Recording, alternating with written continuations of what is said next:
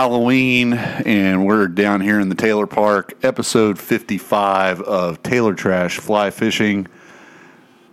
We're going to be easing on into it here, and I, I feel almost like a little special, like uh, either Nikki or Andy from Millhouse are here at the table because I'm looking over at Ben, and he's got his Millhouse hat on. I do.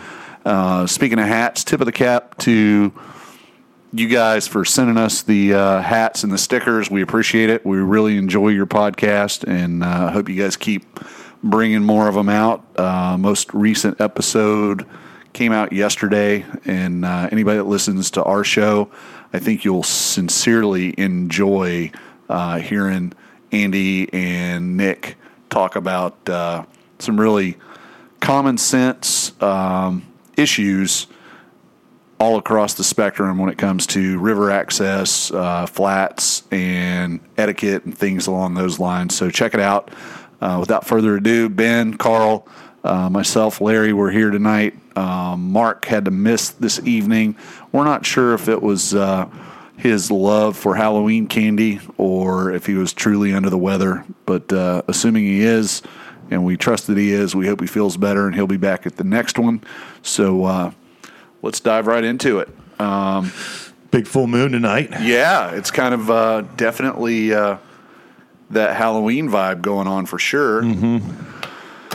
So, uh, the elephant in the room is uh, What are we dressed up as? it's it's Friday night, and uh, just uh, mere days from now, the big election. oh yeah. And uh, man, I, I'll be honest with you, I can't wait for it to be over. Win, lose, or draw for whoever your candidate is, just accept it, move on. You know, the past three plus almost four years of belly aching and bitching has gotten really old. And the, the fact that somehow or another you're like, ah, another political post about something, whatever the heck it is.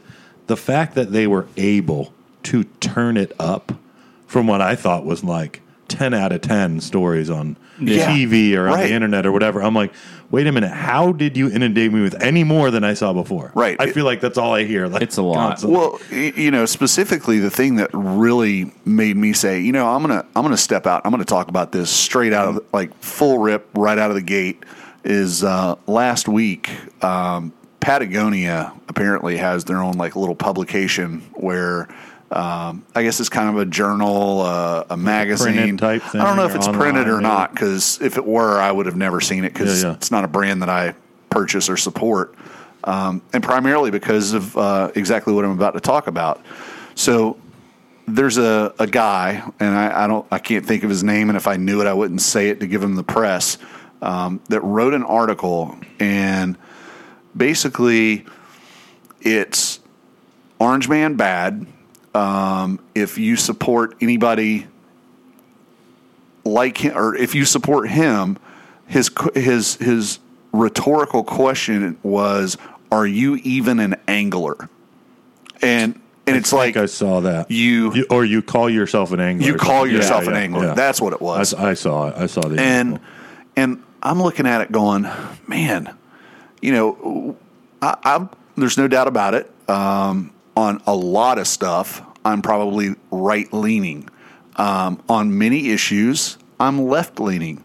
Um, but I vote my pocketbook most often. Um, so that brings me back to right leaning, fiscally responsible. Um, but on conservation issues, uh, I typically will err on the side of protecting the environment, um, maintaining access to public lands. But there's also a balance that I look at that has to be struck um, as far as how it's going to be implemented and what, what's the downline uh, consequences of all of the different policies. And I know we've talked about um, like in Alaska with the Pebble Mine. Um, you know, previous administration had made a preemptive decision uh, that basically nullified the application process for Pebble Mine. So everybody cheered. It's over. Uh, change of administration. During that period of time between the change of administration from the old to the new, the folks that had applied for the permit had sued the federal government. And taking a step back, trying to be objective, even though I'm opposed to Pebble Mine, I think it's the wrong mine, wrong place, no Pebble Mine. That's my position. I could understand and appreciate that they had sued the government because when they came into the permitting process, here were the rules. And they followed the rules. And then, just like playing, you know, your cousin Right. uh, in a game of Monopoly after Thanksgiving dinner, and you're whipping their ass, and they grab the board, flip it over, start over, new rules. And it's like, wait a second, I was whipping your ass, you know? Right. And now they want to play by a different set of rules. So, of course, they went and they sued. So, you get an administration that looks at things more through a prism of cost benefit analysis and more like a business. Right. And they say, well, we can spend millions, if not tens of millions, of taxpayer money trying to defend the indefensible, or we can go ahead and say, hey, that was an error. We're going to let you go ahead and continue the process. And as soon as that happened, people lit their hair on fire. That It guy's was that was awful. the big pop of Pebble Mine activity again. Yes. Like on the internet. No, Yes. oh my God, it's going to go through. and and and it's not going through so far. Like everything has been ru- they're- continue to get rulings against Pebble Mine. Um, so anyway, fast forward. You know, we're here on the eve of election, and companies like Patagonia are paying knuckleheads like that did this you know article that are so divisive that it's like either you believe what I believe 100% of the time on 100% of the issues or you're not even worthy to be called an angler. Mm-hmm. And it's like I question and we're critics, definitely on the show. We're Right, critics right. of things, but when we criticize something or a project or a group, we don't just say, well, we don't like them because they don't agree with our policy. We kind of get into why we don't like what they're doing or, you know, what they're doing is a little bit misleading um, versus just saying we don't like them because they don't agree with us. Right. Um, and I, I hope with the election passing, um, some of the companies like Patagonia will take a step back and say, you know what? It'd be a whole lot easier and more beneficial for the outdoors and for conservation issues if we got more people under the same tent. Mm-hmm. And, you know, on social issues and other things, you know, and even all of the environmental issues, we might not all agree, but we can find some common ground. Right. It's a it's one of those divide and conquer things. It's like, well, wouldn't it make more sense to have more people, Yes. whatever way, wh- wherever you are, you know, in in under the same tent, like you said, Right. fighting for the same thing.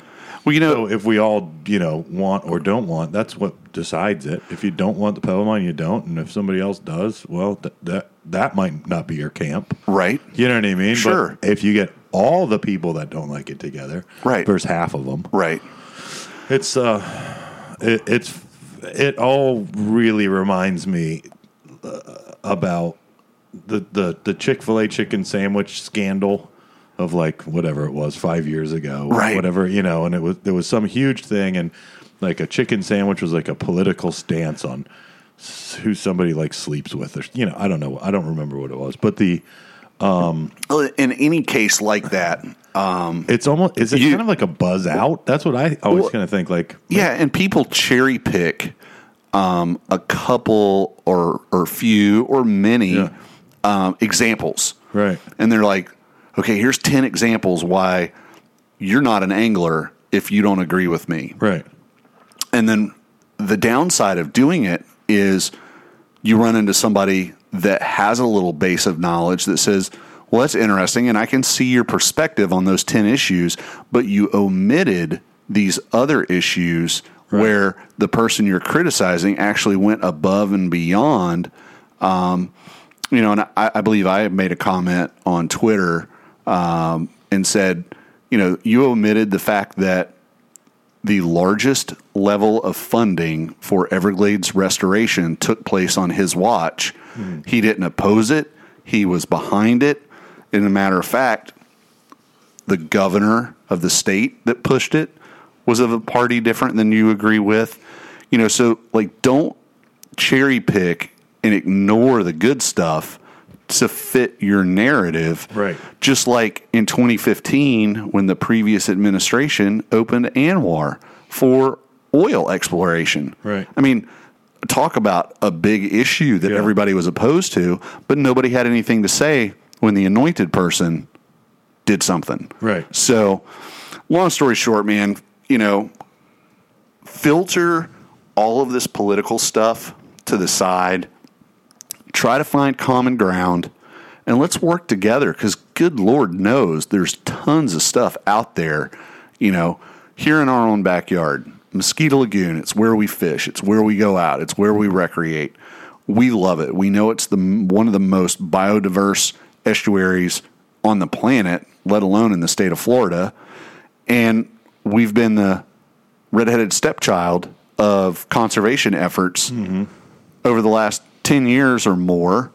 And we barely have a voice, but we're digging in and we're doing what we can on the grassroots level here locally to you- try to change things. And you still have, and there's, I don't know, you can, couple handfuls of stickers on the back of cars during the day that I see Right. raising money for somewhere else. Yeah. Like driving over one of our local bridges. Right. Yeah. Like Going across the bridge, yeah. looking down at the brown water, Yeah, yeah. and they've got, you know, clean water sticker on the back of their vehicle, and none of that goes anywhere close to doing anything here. Right.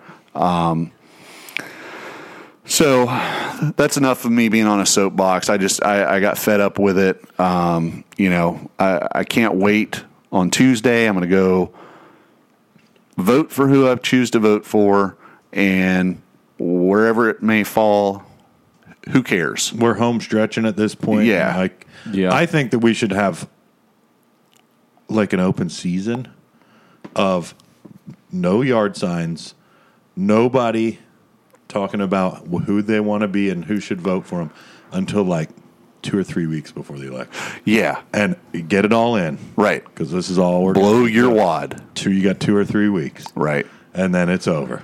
Because I don't know if if you're like me. So I feel like this has been going on for like a year and a half. Oh, at least, Dude, at least. crazy. So, so I actually make decisions about who I might support the next time around. Mm-hmm. Usually on the Wednesday and Thursday following an election. If I'm still seeing your shitty signs two days Oh, yeah, after yeah. the election, you're on thin ice with me Mm-hmm, because it's like, hey, I get it you've got your signs out, you're trying to get elected, Mm-hmm. but as soon as this motherfucker's over, clean your shit up. Yeah. And if now it's suddenly not important enough for you to get your trash Mm-hmm. off the side of the road, you are trash. I don't know if it was here or if it was when I was still in South Florida. I saw like a city guy Uh-huh. with signs after the election. And I think that, you know, they were going to libraries and polling places and whatever. And just like Loading them up. it was taking them to the, dump. dumpster. Was Yeah. at the dump, like the actual dump, a dump truck. full. Right.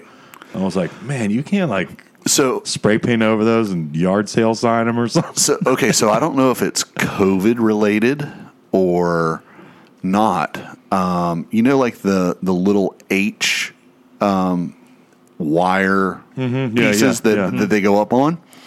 Apparently, either everybody went bonkers ape shit nuts on their signs this year, which is a good good chance of. Um, or there was actually a shortage of those little Oh, yeah. sign things. Yeah.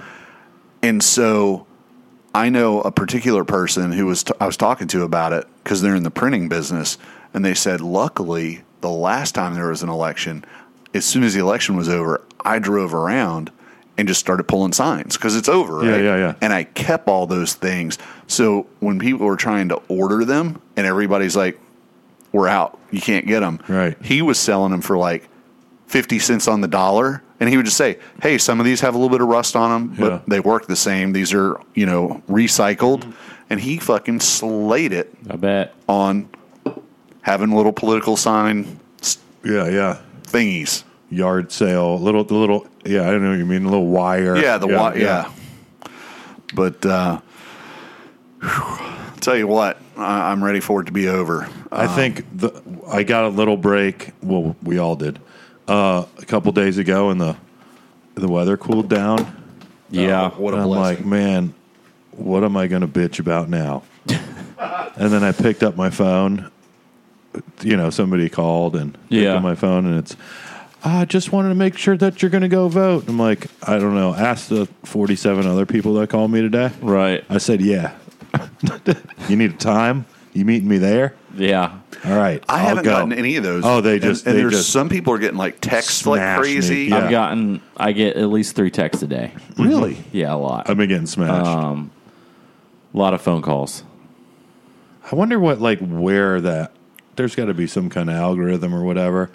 I mean, I voted last time, but so did everybody else. Like, Right. There's a lot of people that aren't getting that Yeah. stuff or whatever. Yeah, I don't know how or why. Like, um, they call if you voted four out of the last four elections, they consider you what's called a super voter.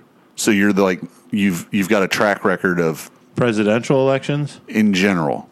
I think I'm probably. Yeah, yeah. Okay. yeah, for sure. Um, so like whether it's presidential election or local election, if you've voted every election, the last four elections, they consider you a super voter. Now I don't know if they would also consider if you just vote every four years in the presidential. yeah. Maybe. Um, but if you vote primary, local election, national election religiously, um, then you're you're what's a super voter. Mm-hmm. Maybe So they're that- not worried about you. They, you'll be there. You went to the last four. and that might Yeah. be why they're not wasting Yeah. time on me. Um, I don't know. So 'Cause the only thing I could think of is I think the last local one I missed. like two, like Some- two yeah. years ago. Yeah, like right in the that- middle one. Yeah. it wasn't not like a a presidential one. I voted in that one, and I voted in the local before the last presidential election. okay, But I think the last one I had to go out of town last minute for work, and I couldn't get an absentee ballot or something stupid. And right.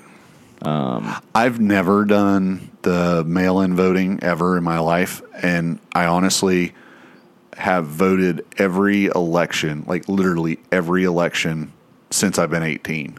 So I'll be 50 in March. So Yeah. you know, 32 years, like I without think missing. I've probably missed like the the middle one, the two year one, a couple times. But Uh-huh. Right. presidential ones I've done since I could, since I was eighteen. yeah. And I think I was actually just because my birthday just passed is the end of October, so and then I could vote like like three days into being eighteen. So, so obviously, we're all we've all reached our limit with uh, you know all the ads and the like. Jesus Christ, trying to watch YouTube. You know, I don't have YouTube. I don't pay for YouTube. Yeah, yeah. So, like, I see millions of campaign ads, but all that being said, of course, I, I, I'm on Twitter, Right. and there's all kinds of stuff on Twitter. Um, did any of you guys see the video? Uh, I think it was two days ago where Trump was having the rally, Bullhead City, Arizona, I don't recall seeing it. and and he's doing his typical rally thing. You know, he arrives Yeah. in the big plane, and you know there's people and they're all screaming, and he's doing his normal stump speech, and uh, all of a sudden, like you see everybody like start looking up, like something's going on, and then you can hear it. It's like fucking jet fighter sound, and Ooh. he like fucking switches over to isn't that beautiful? You know the sound of america freedom or whatever and the crowd's going crazy. He's like you have no idea how hard i worked to get those airplanes. You know i had to fight those democrats. And just he's Yeah, totally yeah, being yeah. political. Yeah, and then all of a sudden you hear everybody kind of like gasp or start cheering kind of simultaneously and it makes trump look up and he looks up and the fucking camera pans up like away from him and there's fucking flares coming out of the fucking fighter. That's cool. And, and he's like, oh, they're putting on a little show for the president. You know, like, you know, of course it's yeah, about him. What it actually turned out being is uh, some private pilot. Um, there's called temporary flight restrictions, Yeah, yeah, TFRs. yeah. And uh, there's a TFR Didn't over realize where he was or what was going on or whatever. and, yeah. and He was- breached it. and he Yeah. wasn't answering the radio Like they were calling him saying, Yeah. "Hey, jackass, get out of there!" So they scrambled a fighter, and the fighter came up, you know, like off his wing and was Mm-hmm. like trying to get a hold of him, and they, you know, Yeah. dude must have just been like, you know, Having a nap. having a nap or whatever. so they flew in front of him and dropped flares, and he was like, "Holy shit!" And they're like, "Follow us." so it was actually a real intercept, which I thought was kind of crazy. Uh, you know, and they said, you know, it was just some guy that was lost, had his head up his ass or whatever. But uh, how interesting is that? Yeah. I read look this- At that. Look how cool this is. Yeah. it's not that cool. He's man. like, look, there's be terrible." fireworks. Why are there fireworks? Oh shit, there's an F sixteen. So, um, what? Uh, let's see here, Carl. I'm going to skip around on my notes because uh, I want to find out um, a little bit about. And I, I asked you this over dinner. Um, you and Jameson uh, Yeah. still plugging along? Yeah, yeah. Um, got some glass done today. Uh, a little bit more to go. Um, just kind of getting the, the boat glassed up, and um, we'll probably end up doing some finish work while it's kind of on its on its frame still, Uh-huh. and flip it over and start glassing again. Okay. So yeah, So how much? How, like, what's the, like what's the layup on the hull side? Like, Uh, so similar to around like your year earlier, um, Whiprays and Watermans. Um, foam core, obviously, right? build it out of foam first, and it's like um, basically heavy surfboard cloth Okay. for you know for all intents and purposes. So is it 10 like- ounce cloth and Biaxial. No, it's ac- it's just cloth cloth. So it's um we use chop chop strand mat. Okay. Three quarter inch chop strand mat and then the cloth. Okay. So the you know, where a lot of those, you know, kind of techier fabrics will have both together. It'll be on one side of it. Okay. We actually do it by hand. Okay. You get a little bit you get more control and it comes out thinner I gotcha. at the end. A little smoother as well. In this case, you know, thinner, lighter, stronger, but smoother is also a consideration. Right, because You you are you're going to have to paint it. it, right? Yeah, Okay. and then when when you flip it and take it off the strong back, you're going to then basically do the same thing on the interior. Mm-hmm. Yeah, so it's for yeah, again, kind of in simple terms, you balance the you balance the front and back. So there's an, there's as much fiberglass inside as there is outside. oh, okay. When you said the back, you mean the opposite Yeah, side, yeah, so the yeah. interior. Okay. Yeah, so there So it's basically sandwiching the foam between Yeah. similar.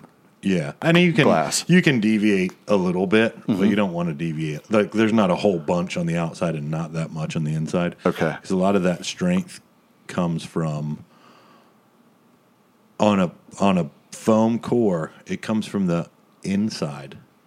A lot of like the actual like puncture strength Uh-huh. comes from trying to pull the fiberglass on the inside of the boat apart Okay. Because it can crush the foam still. It can crush outside. Right. You know, trying to like penetrate, but you've that that next one has to pull apart Okay. sideways. Right. You know what I mean?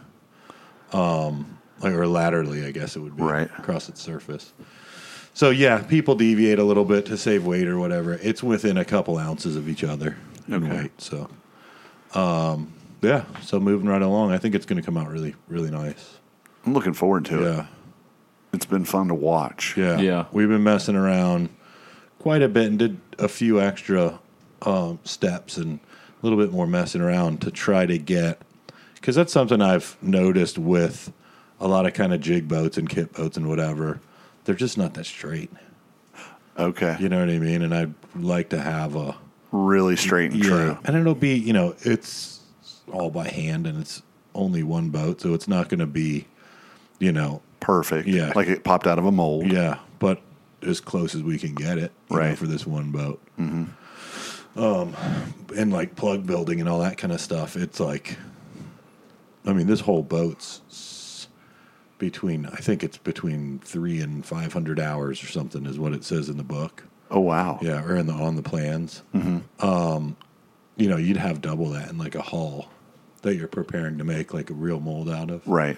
So And is that simply because you end up doing so much fairing and Yeah, sanding yeah. and fairing and Just sanding to get it fucking Yeah. perfect? yeah, because whatever's whatever's messed up is messed up forever. Right. It's You like know, it's like my every- whip ray. Yeah, It's got the the, The the, funky chine. yeah. And that everyone you know that came out of that mold, Yeah. unless they fix. I wonder if the I wonder if the. Eldora still has that in it. I would, I would put money on it. Yeah, I'll bet it does. Because I, I mean, I really think that the Eldora was just, hey, let's get the old mold out and Mm-hmm. blow it off. I don't think they made a new plug for it. I- no, I don't. I think that would be kind of silly. crazy. Yeah, yeah. Has anybody heard? Are, are they selling the new tarpon boat yet? No, I, I haven't think seen it. Mangum's running it, right? My, I could be wrong. Is it just a Marquesa with a pad? No, I don't know. Uh, it- I've heard it it's a, different? I I've heard it's a little different. Okay. I don't know how different, but you know, I'm not really. I mean, I can't. I'm going on 100% hearsay because Right. I'm a bad, bad, bad man, and and I'm not allowed to see their social media. I've Right. Been, I've been banned by uh, That's- whoever controls as that, Mark. those accounts. yeah, Mark has too. So, Carl and I somehow are hanging on by a thread. right. so The uh, you know, good luck to him, I guess. Yeah. yeah. Uh, th- you know, some of that stuff is funny to me to see variations that to me I wouldn't call anything. Like there'd be like the same it'd be like the same boat with like a, a center console or a side console or a tiller or a cushion here or not a cushion here. I feel like that's just like off the options list. Right. But when there's when there's a certain set of like options on the same thing that you can buy under a different name. They'll call it something like special edition or this type of thing or that type of thing. And, you know, it's just funny to me like, man, that's the same. It's like nothing new, Right. you know, like the, It's just a different option. yeah, it's just, yeah, it's It's just- nothing innovative. No. And I think, but I, it's something new for that season where they don't have to go back to the drawing board and waste a bunch of more money on tooling and blah, blah, blah, blah. Right. You know, but uh, just leave it. I think somebody would buy it anyways. Right. I don't think somebody bought it because Well, I mean, in the grand scheme of things, um, what Peterson has owned Hell's Bay in its current form since about 2005, 2006. I Mm-hmm. think 2005 is when he kind of bought it, got it back running in 2006. Mm-hmm. And there's not been any crazy new anything other than what the uh, what's the big big boat oh, the, With stereo. yeah. is it the Estero? Yeah. The Bay boat. Yeah, the. Bay boat. And even then, it's like, let me giant size a skiff so it even looks the same. Right. You know, in uh, what what do they call it? Trade dress. Right. And you look at, you know, others like East Cape. You know, Right. Kevin's always doing some kind of weird tweaking Yeah. and trying to like build a better pad or Yeah. you know do different stuff. Um, I mean, even like to the point of like the Skidoo. Um, Yeah. you know, like he's always thinking kind of out of the box and trying to come up with like the next Right. new thing. And is all of that is all of that uh, out of the park? No, never is. Yeah, but But it's part of he's the he's more he's more apt to hit it out of the park. Right. he's out swinging. You know Right. what I mean? And, and doing stuff and changing. And I mean, as far as model, I just saw something from him the other day. They started in 02, I think. I think they had the idea in 01 and started in 02 or 02 and 03, whatever, somewhere around there. I, would say that's accurate. and it was like an old photo of the Gladesman. Gladesman, yeah, in like a smaller shop, an old photo. Uh-huh. I'm like, that's kind of wow. I guess it's been a while, but when you think about how many different models they either have or still do now, Well, I'm like- whoa, that's And and he also uh, one of his first, and it may have been at the same time as the Gladesman was the um, oh, Lostman. the no no no no that was the first big skiff. You know, the first full skiff. He had um, God, I can't. I, the name was right on the top of my head just a second ago. It's the the Chicky that canoe. It's a huge canoe, but he made it out of carbon fiber so that literally you could use it to like paddle the backcountry of the Everglades. Oh, cool. Tanner, Yeah. um, has one of them, and you'll see he and Lisa, his wife, Yeah. they fish out of it like out here in the lagoon sometimes. Yeah. And like you can pole it really easy, you can paddle it really easy. It's big, it's Yeah. deep. Um, Kevin to me, um, while I'll still say sometimes he's his own worst enemy on social media, Um, not so much lately. You not so much? He's lately. been- yeah, I he's, he's he's chilled out, Yeah. but I have a lot of respect for Kevin, which I think Kevin it, throughout the years has always thought that you know everybody's picking on him and everybody's you know poking him.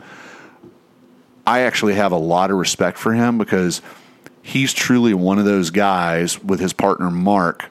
They are the two guys that took a bar napkin mm-hmm, mm-hmm. and created a fucking very viable business. Like he didn't go in and buy an existing business Right. that was mismanaged and and run from there with you know all the branding, all the recognition, like all it's already there served up. He had to scratch and dig and claw. And Brian Palmeyer um, is a guy I used to fish with here in the lagoon. Um, he's a guide out of Titusville. Uh, I don't know if Brian really um, guides much anymore, but uh, he was one of the first guides in the lagoon that got a Lossman. Oh yeah. Um, it could have been the very first one, if I remember correctly, uh, as far as production ones go. Yeah, yeah. And um, I've fished off of you know that boat with him several times, um, and you know to this day, like there's East Cape stuff everywhere. Oh, yeah. you see it every time you're on the water. oh yeah. Absolutely. So the um yeah it's kind of a wild biz right now we were talking a little bit about it earlier fort lauderdale international boat shows on and it is like it, that's turned into like glitz and glam and big so and so like whether it's that show or the Fort Lauderdale boat show or the Miami boat show, Mm-hmm. why do skiff manufacturers go to those shows? I probably to sell tenders. I mean, it's like it is. What do they call them? Super consoles now, like big, huge, huge, huge, fifty something foot center console outboard stuff. Uh huh. It's all that and all the, you know, shade and seating and, you know, wine, bo- uh, champagne bottle, ice buckets and you know flutes and all. It's like Yeah, like I, I look at those those big big boat shows Yeah. and I'm like, isn't this more of a yacht show Yeah, than it yeah. is like a they skiff have. show? I think they have indoor areas and whatever. You'll see a different, a little bit different mix depending on what show. There's one. I want to say the St. Petersburg one. Um, it's one show now, but it's a like a ton of sailboats. They do a ton Okay. of like sailboats there, so that's like the other. Okay. Um, so can you imagine working a boat show right now with how under able under able the boat industry is right now to meet the demand? Yeah, yeah, and it's Like- yeah, it's it's engines. It's starting to be some materials. Okay. um, like raw materials, engines, trailers, and that's you know I guess their problems too. The trailer people is the raw material. The Hold on, let's uh, you you brought up trailers. Yeah. So the Orvis Hells Bay mashup. That's not on a a No, Ramlin. uh-uh. What happened there? I don't know. It's probably, Is Ramlin is it just like a one off? I pro- probably. I think Okay. still. I think they all still do the same thing. Okay. It's neat though. Yeah, it's got like Rubber fenders. rubber fenders or whatever, which that would have to take some getting used to if I switch trailers because like I'm used to like being able to stand yeah. on my fender to get in and out of the boat. Maybe I don't know. The um, I think that probably has something to do with the Orvisness and uh, Okay, somebody gave him something or one off it. sponsored or something. You know, Right. Whatever. Um, but yeah, I that that is a. I never really thought about that as a salesperson at Fort Lauderdale International Boat Show. What do you tell them? Right. Uh, we we're already booked till Yeah. you know year after next. So I guess get in line. Yeah. I mean, even you know, I was talking to Wilds just the other day. Um, you know, he just delivered uh, Nomad Tunnel down to Texas, and you know, he's back up on the farm. You know, working. And I was like, so you know, where you at? You know, work wise, because you're coming down here in a in a week. And he's like, man, I'm just busier than a one-legged man in an ass kicking contest. I got 5 like right here, like staring me in the face, and he's like, "They're all going to Texas." And I'm like, "What the what?" Like, because prior to this tunnel, I think maybe he's delivered one or two boats to Texas.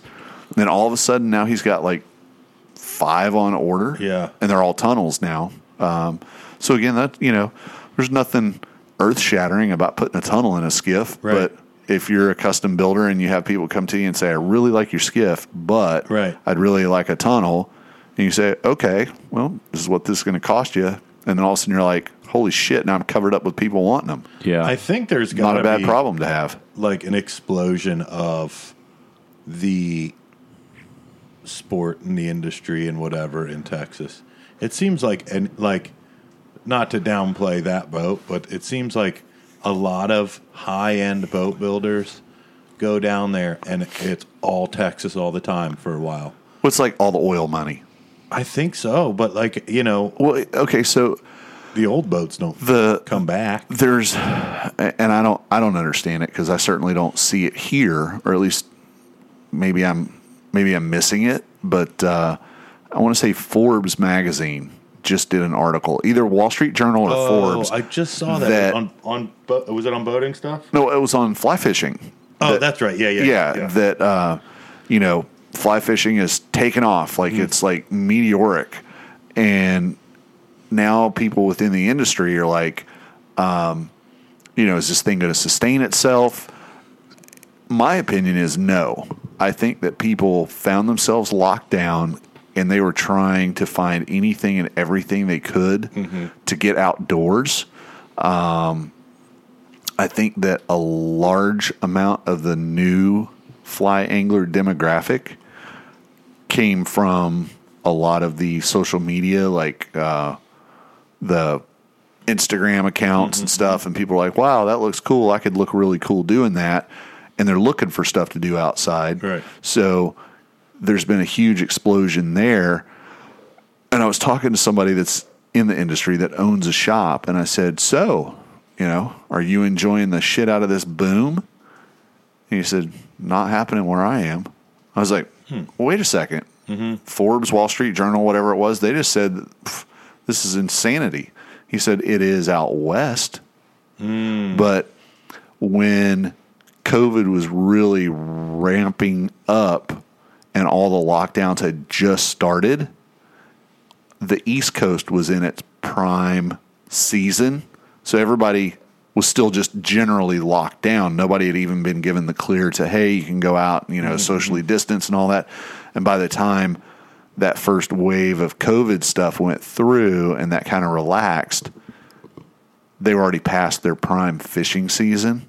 But out west, they were right in the middle of it. We're going towards the yeah, where they could go get outfitted and go give it a try today. Yeah, exactly. Um, I know on the most recent uh, Millhouse podcast, um, Andy made a passing comment about, oh, um, Hardy is who he works with. Like he's a big Hardy Rock, guy. yeah, yeah. And I think he said that Hardy is up 800% Holy this cow. year. 800%. That's insane. See, Yeah. the thing that I love, and I, I've probably talked about this before, I just love like scale. I just think the the neatest thing to me is like when you're like watching a train go by, and the whole entire train is completely full of lumber, yes. and it's like headed like south, and you're like, holy! Sh- I didn't realize there's a fucking lumber in this whole state combined at all. That would Like fit. that in a, yeah, Right. like in in houses, in Home Depots, right. at all. And it just drove by me in the last four minutes. Like, man, that's Solid. yeah, I'm like, holy shit, that's fucking, you know, it's just it, like just seeing that, or you know, being on like an overpass and seeing like a rush hour. I'm like, oh my god, I didn't realize there was so many cars like right running. Uh, so okay, so talking about cars, so I, I couldn't even venture a guess, but there's millions of cars built every year, mm-hmm. right? 1000000s mm-hmm. like, and that's insane to me. Yeah. Millions of cars in a model year, but how often are cars taken off the road? The average car lasts 10, 15, 20 years. Nowadays, man, Yeah. they're like really good. And it's like, where are all the like? Where are all these people that are thinking that they need a new car? When they are, and they keep the old one, or yeah, Yeah, like yeah, I mean, and, and and then you start like like you can drive by like and see like a parking lot, like go by one of those uh, auto auctions. oh man, And it's like Yeah. nothing but used cars for fucking acres and acres and acres Oh, yeah. and acres. It's a used car farm. Yeah, it's insanity. and the um, the overflow lots for new car dealerships. Right. when the the car dealership is completely full and they have some other like you know unassuming just like field or something up the street Right, and it's just covered. i'm like wow so you you're sure you're going to sell all those at And that dealership and then you figured you'd have some in the back drawer as well to, back here to load it back up again Yeah. and i just I, you know i just think that's like kind of a major purchase to have so so I've read and this is years ago and I, and I- feel it's completely true to this day. Um, one of the largest reasons for Americans not accumulating wealth that they can pass on to the future generation because you know everybody's goal as a parent if you're a parent is like to give your kid a better life than you have. Um, and if you can pass on some wealth to them and you know help them level up so to speak that that's you know that's a parent's ultimate goal but it was it wasn't even a study it was more anecdotal um, somebody was talking about you know the single largest inhibitor of American families accumulating wealth are automobiles. like bad loans on And- cars well, that are and- worse shit Well, and they said they they said you know the typical family. You go back to the fifties. Dad had a car, one car yeah one car house One car. huge yeah and mom was a homemaker. Raised the kids. Kids went off to school. Kids went off to college. After college, the young man might end up buying a car.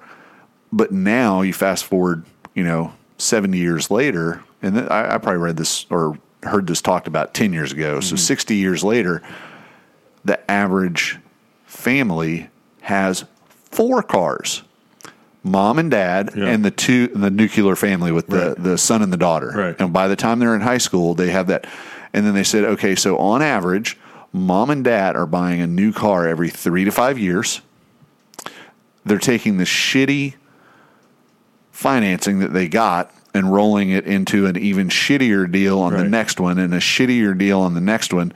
The kids don't get a brand new car, but they get a fairly recently traded in used car. yeah They get soaked and they're like, look, so the average, and I would say, now, I've not had a car payment in 10 years.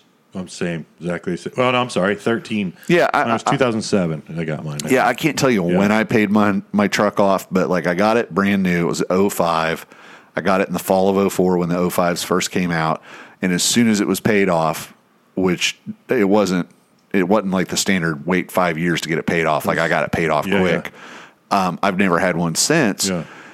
But if I remember my payment, even though there was a huge chunk of down payment that went down because that, that was that's how I got my truck is it was part of like a bonus package Yeah. where I was working and the company put like a really large down payment as my bonus to get Right. that truck because I was like I, I, I don't want a big payment. So my payment might have been four hundred bucks. And on that truck, that, I mean it's Yeah, you know, it's that's a super duty. It's it was yeah. you know so, but you look at the prices. Somebody buys a Super Duty today. It's 80, 80 G's. Yeah. Yeah. Oh, they have. And- And it's the average like Ford dealership. If you drive by, there are a few hundred thousand dollar plus pickup trucks in that lot. Yeah. And and so, what would the payment be on that? You know, I mean, I remember years gone by. What do they do now? When- the length is longer. Well, now, that's too. well, They're that's what I was about to talk about. People. So, like, it used to be like the maximum you could do on a car loan is five years, 60 months. Mm-hmm.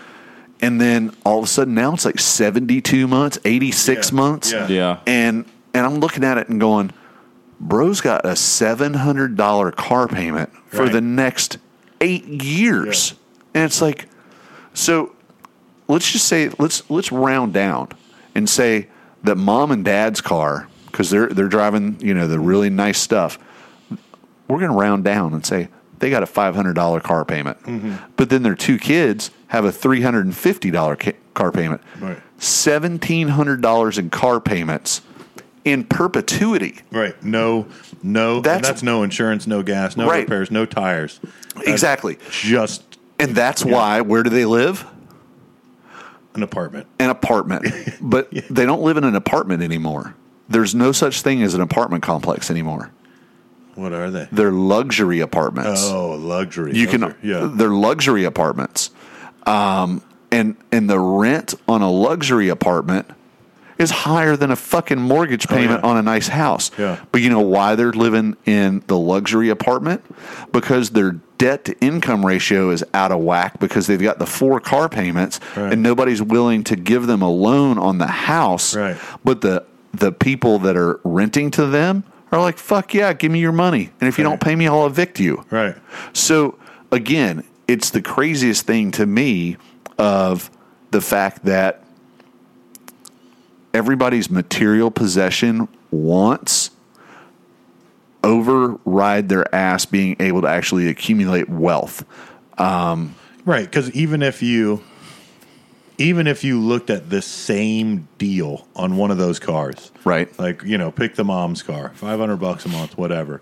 However, after that, seventy-two months or whatever Uh-huh. she has on that thing, keep it going. Right. Smash that in the bank. Guess what? There's thirty or forty or fifty thousand dollar thing. It's not in your credit anymore. Exactly. Smash some cash in the bank. And you've got cash Yeah. in the bank all of a sudden. You now. can, you, you know, uh, in I wouldn't say the whole country, but in a lot of parts of the country, that doesn't take long. At five hundred and something bucks a month, So let's let's talk about let's talk about this new interest in fly fishing. Okay, and a majority of it seems to be younger kids, um, and I say kids. I, I, I apologize. Young adults. Um, is it Gen Z now? What what is I- it? I don't yeah, know. like I, the I've, youngest one, I don't know. I think it's So anyway, Gen Z. they're they're coming into the sport, the pastime, the whatever we call fly fishing, and they're being bombarded with um, influencers and marketing that is telling them They if, need. that if they if they're going to be a good angler, number one, they need to vote a certain way, but number 2 they must have this rod. They must have this line. Mm-hmm. They must have this reel.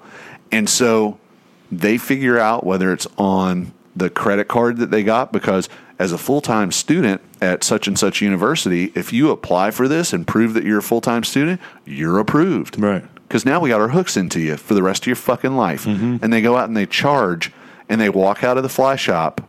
And the, the fly shop owner is more than willing, and I don't blame them, to swipe that card. Right. And out the door they go with fifteen hundred dollar setup. Right. Fifteen hundred fucking bucks.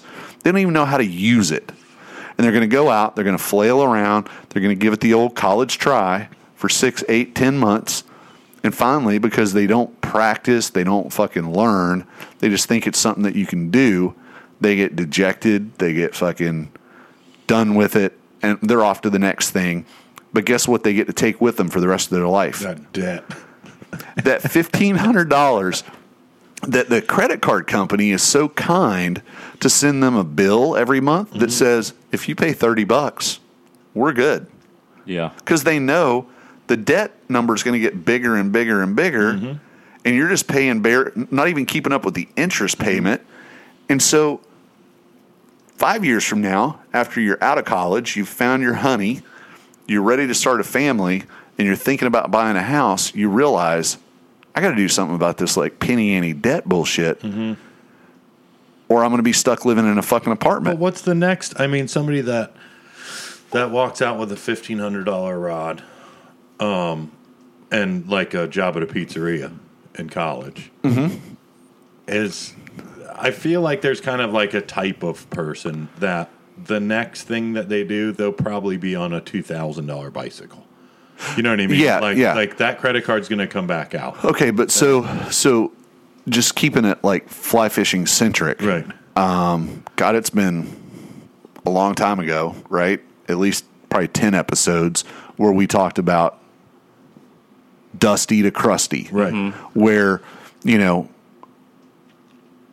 whoever the fly rod manufacturer is, name them, doesn't matter.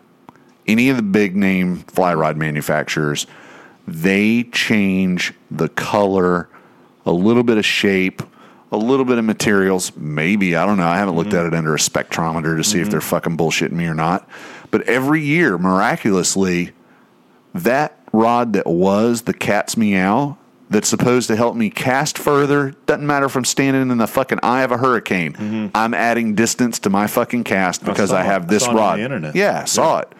Um, they're going to sell new stuff every year, and and there's a lot of marketing that goes into it, and it's very shrewd, very well targeted marketing. And I'm raising my hand. I fell for marketing last year or in 2020. Part of 2020 being a shitty year, I fell for a fucking new reel that I would rather use as a boat anchor at this point. Mm-hmm. But I'm also in a different spot in my life where that 750 800 bucks that I spent and I really fucking regret it. You know, I'm in a different place, You but paid off your 1500 first $1500 rod. yeah, exactly. so what I'm getting at is who are who are the influencers in fly fishing, let alone in in cycling Right. or whatever What- what you whatever expensive hobby. Yeah. Where are the influencers that are saying, "Hey, hold up a second. I want you to have sustainability in this new hobby and sport Well, that you've and I also want you to live a good life. So here's let me let me tell you a secret about what you're about to get into. Go to the fly shop and cast a bunch of rods. Right. Okay? Tell them you want every fucking eight weight that they've got on the wall and you want to cast it because you're trying to make a decision on what you want to buy. Figure out which one feels the best for you and then start looking at price. And if it's an eight hundred or a thousand dollar rod, kindly go to a rod that wasn't quite the best for you, but was still good. Right.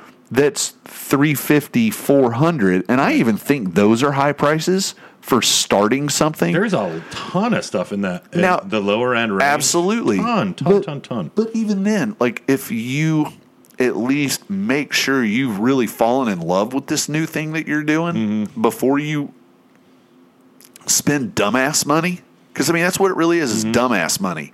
Um, you know, I've got rods and I've got reels that are definitely, you know, if we laid them on the table and people came in, they'd be like, "Oh, you paid dumbass money for that," and I'd be like, "Actually, no, I didn't. I wheeled and dealed. That came off of eBay. That I know somebody that knows somebody that knows somebody, like uh, you know Snoop Dogg in uh, what, what was uh, Starsky and Hutch. Oh, he yeah, rolls yeah, up yeah, in the yeah, caddy. Yeah, yeah. And they're like, He's got his like purple suit. yeah, and they're like, he's like, I know some people that know some people, Yeah, yeah, yeah. and and so, you know, the industry doesn't want to hear this, but you know, there's great abuses that take place on their pro programs, but here's also the here's also the dirty little secret that the industry pretends that they're upset that this pro staff pricing gets abused. The manufacturers don't care Oh, because they're getting they're getting their their full boat. that's That's what the that's Yeah. what the retailer would have paid them, Right. and then the retailer's going to double it. So you Yeah. just cut out a retailer. yeah, you just cut out a retailer. But and, and and it's important to understand when you're brand new to it. Probably the last person you want to cut out is the specialty retailer because they're the ones that are going to help you learn how to cast. They're going to explain Right. stuff to you. They're going to teach you how to rig stuff. So I'm not an advocate of saying, you know, try to go find a pro deal. I'm an advocate of don't spend stupid money that you don't have Right. To look a particular way. Go out and get shit that will work for you so that you can go out and enjoy yourself. And down the line, if you're successful, hell, if you end up, you know, being the next Elon Musk with fuck you money, Yeah. then go buy the fucking whatever you want. I mean, I've got I got a friend that's an attorney, and I'm not going to say his name. He absolutely 100% one day told me there's only one brand of rod that I will ever buy. It's this. Mm-hmm. And I was like, they're not all that good. You know, like th- this one was okay. The next two kind of sucked. He's like, no, no, no. I'm not saying that. I'm saying that's the only name that's ever going to be on a rod that's in my hand because people know I'm serious if that's what I have. And I'm like, who the fuck cares if you're serious or not? You know, I can't tell you the last time I've looked at any, like, if somebody's coming to go fish with me, Yeah. I don't like stop them at the dock and go, let me see your rod, please. No, fuck you. You don't get on the skiff. Yeah. Not No, good no. enough. Like, You're not serious. yeah, you're not serious. But uh. so like you, you you nailed it on the head though too. Is like the next thing is going to be like you know a mountain bike or a road Right. bike that's like five grand. Yeah, yeah. It's, Yeah. it's the cost of your first car. Yeah. So okay, so today there was some kind of bicycle race s- around here. Um, it came up US one.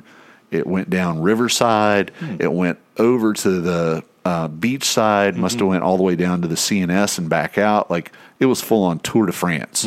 Um, I was on uh, Riverside coming down here to meet Ben, and uh, right at the south end of Riverside is like a hard 90 degree to the west and there's a stop sign that you have to stop but anybody coming eastbound they can they get to go ahead and cruise through i don't even know why the stop sign's there because you can't turn left Right. but whatever there was a pack of tour de france lycra wearing mm-hmm. like A lot of militant lot of crazy, bikers A lot of crazy colors. yeah, coming around the corner. And like there, there was a pack of them, like at least 25, 30.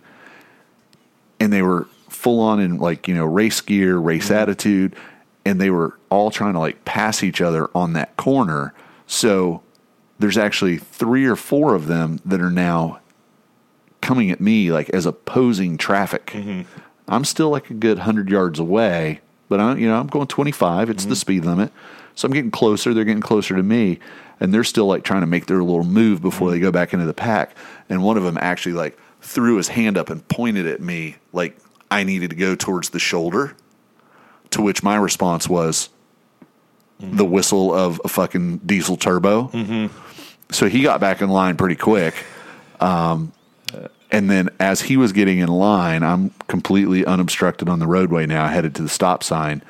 I see the tail end, like the last 10 coming around the corner. I can see, okay, it's going to be, and there's like a dust up to the left. And I look, and one of them had gone too wide and wrapped his shit around a mailbox. it was bad.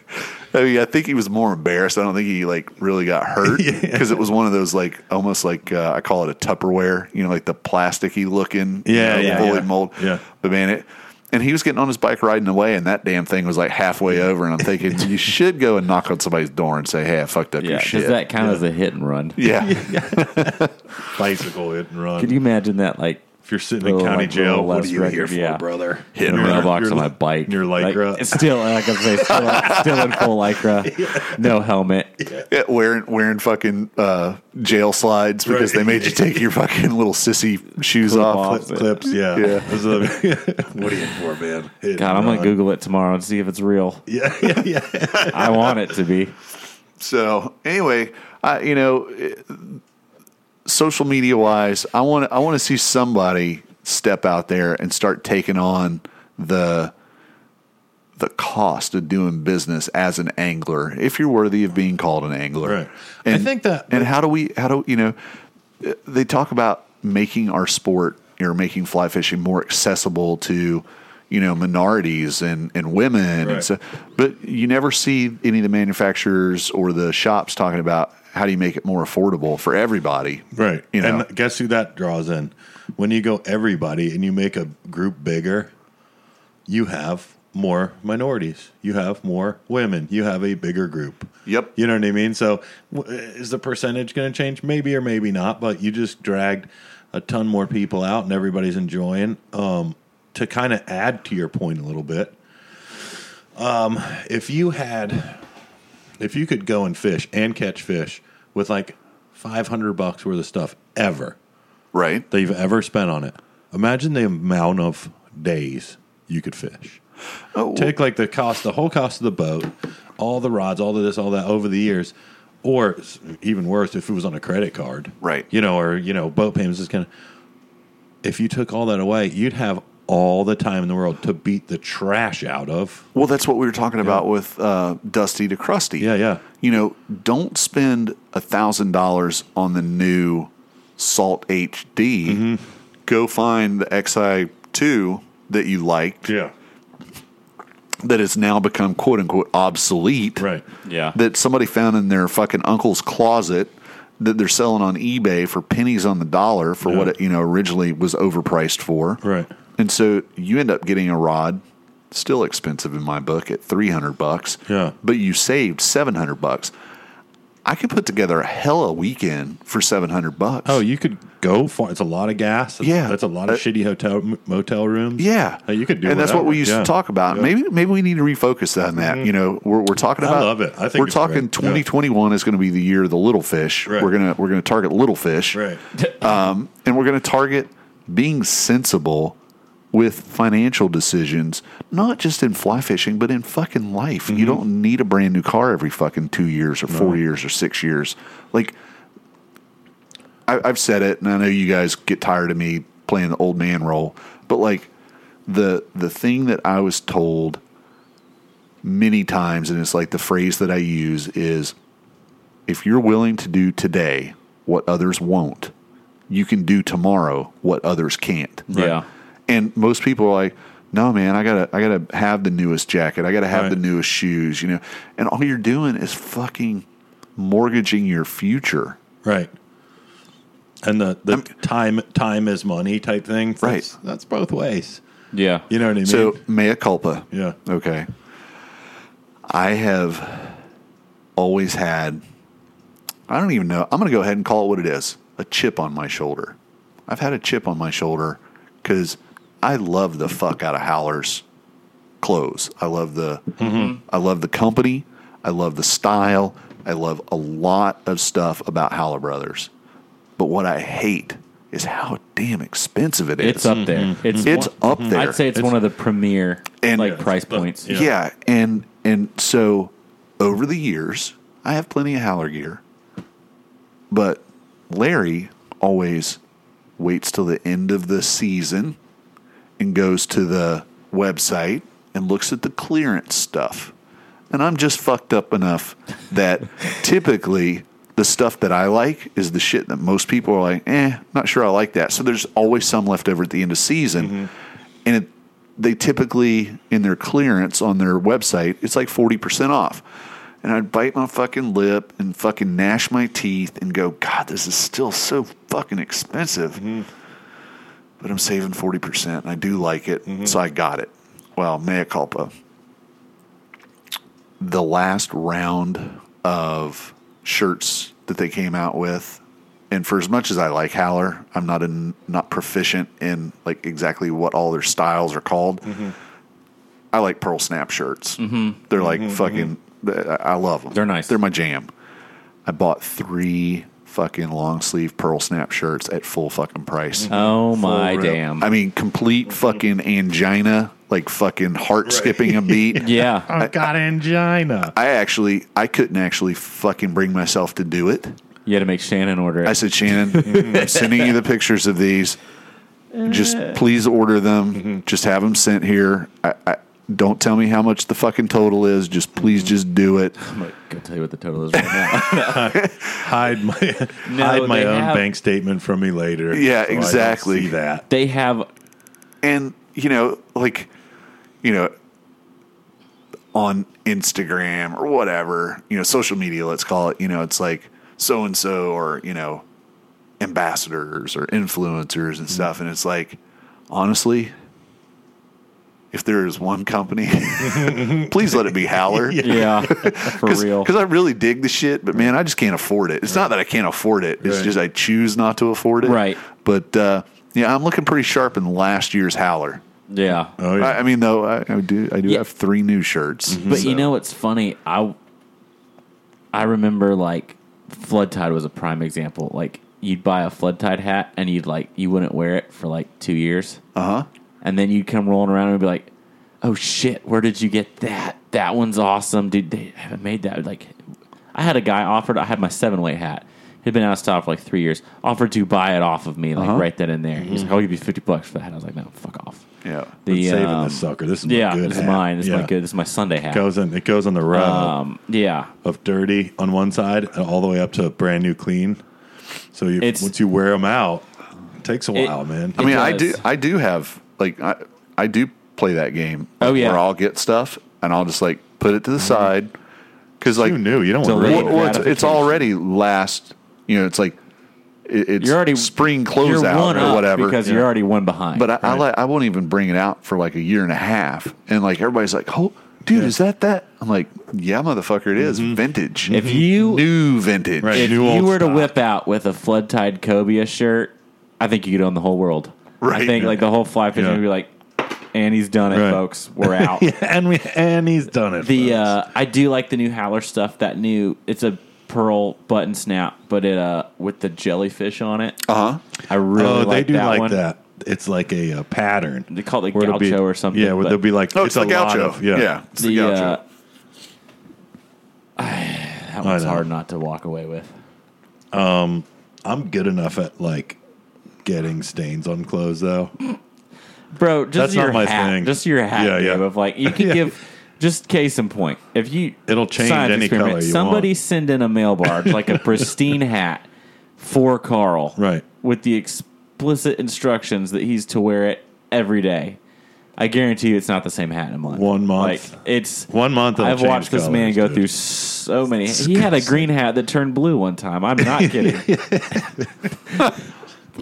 Turn that. Well, you know, I typically make decisions on like because I'm there with Carl. Like I, I, I can I can get sh- I can, I can shit fuck. Yeah. some shit up. So it's like certain T-shirts are like Sunday go to meeting T-shirts. Oh, yeah, yeah, Um, yeah. Certain you know like certain There's- long sleeve shirts. Like okay, I, I'll wear that one on the boat, but that one, hell no, that's not going Yeah. near. You know because I'd fuck it up. But uh, I've done that too. And then the other day, I I got stuck on my T2F2 logo shirt, my blue one. I'll just order a new one. It's fine. The um, But it might come out. I washed it today. We'll see.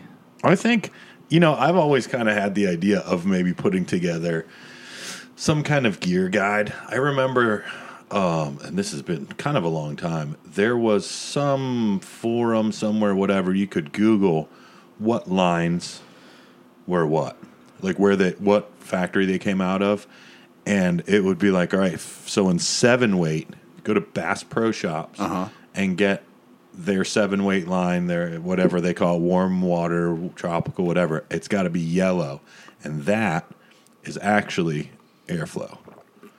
But in eight weight, if you get the blue one, the Bass Pro Shop brand, you know, and these are Right. like thirty dollar for the line. Right. that comes out of the same factory that Rio does.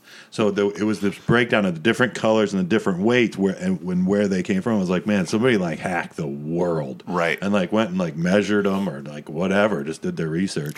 okay, so so That um, would be kind of a cool gear guide to be like, you know where that blank comes from? Same place as the high dollar one. Right, but but more so than that is if you just have a basic understanding of how a fly line is constructed, Right. and it gives you the ability to look at the box Yeah. and say, okay, this is a weight forward, but it's like a lot weight forward. Right. It's got a real big barrel on the front, and like what that means and how that works, because we've talked about this before, and and we're I feel like we're getting back to our roots, right?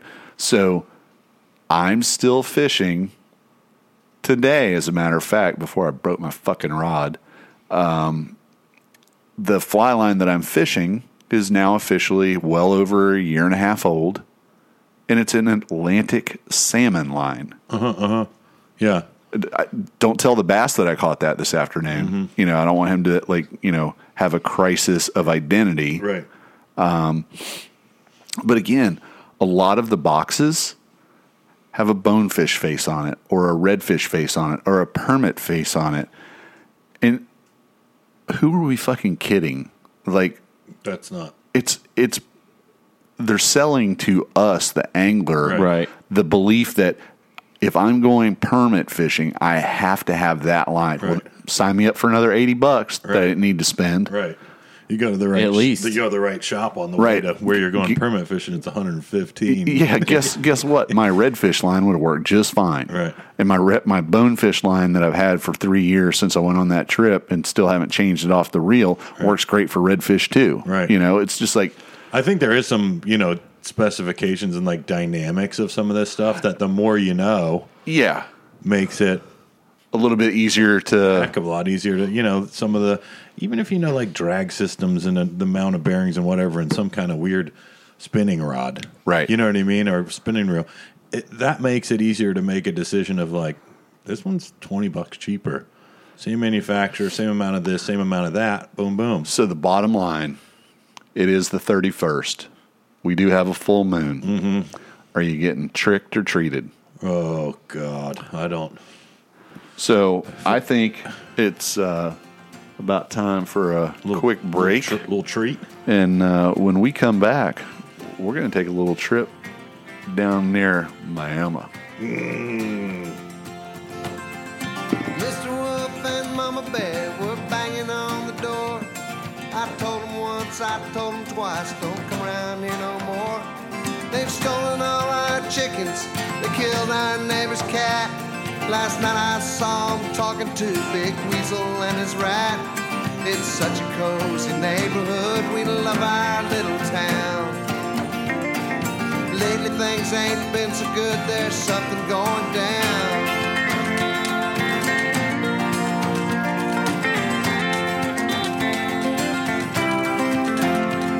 It happened just a year ago. Someone hired a band. Dog and pony show that got clean out of hand. There was fur and feathers flying. The son of the old goat said Coon Boy pulled a shotgun from his worn out overcoat. Bobcat killed Miss Peacock. Coon Boy shot the mare. While Mr. Wolf smoked opium and grinned at Mama Bear. Two dead ducks lay there beside Miss Peacock on the floor. The fat goose grabbed the telephone and called the dogs of war. The guineas begged for mercy. The pigs began to squeal. Coon boy took the kitty, jumped in his automobile. Bobcat and the wheelman, the famous Wolverine. Shot out the light and in the night they faded from the scene.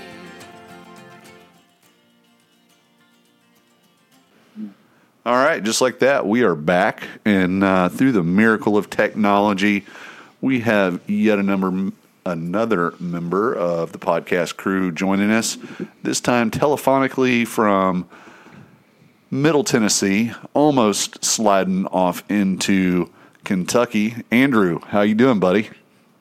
What's going on, guys? So uh, you're kind of fresh back up to the volunteer state. You uh, were down here for a little sabbatical. Uh, I believe we're okay to talk about that. Yeah, I had to be kind of secret squirrel about that for a second. Yeah, Um, it's been forever since I've been able to travel, and I finally got the go ahead to travel on the basis that I was to give a day by day itinerary of everywhere I was going to be, and I didn't really factor in some places that I was. okay. So Well, you know that uh, always easier to beg forgiveness than to ask permission. That's uh, a, a, motto that I try to live my life by. Um, wor- works works pretty well um, until it doesn't. So, um, you know, I um, I knew that you were around, uh, but I I kept uh, OPSEC and didn't really mention it to anybody. Um, but once you had uh, put your roots down back home uh, in the Miami homestead area, Um, I knew that Ben was going to be going down to uh, Coral Springs, Yep. right? In that Coral Springs? Coral Springs. And Yeah. uh, so I, I said, Hey, Ben, um, y- y- sorry we've been keeping a secret from you, but uh, there's somebody down there that you might want to reach out to because uh, as, as things went, um, the Casey Marie was uh, all but finished and simply needed a power source to put her on plane. So uh, Ben had made arrangements with uh, our friend Dustin, who had upgraded his power plant on his skiff, and uh, Ben was going to go down and get a Mercury two smoker from uh, him. and I said, you know, this would be the perfect opportunity because Dustin will be tied up at work until the afternoon. You should get a hold of Andrew, and uh, you guys should go peacocking. And damned if y'all didn't. We call Hell it just yeah. cocking. cocking.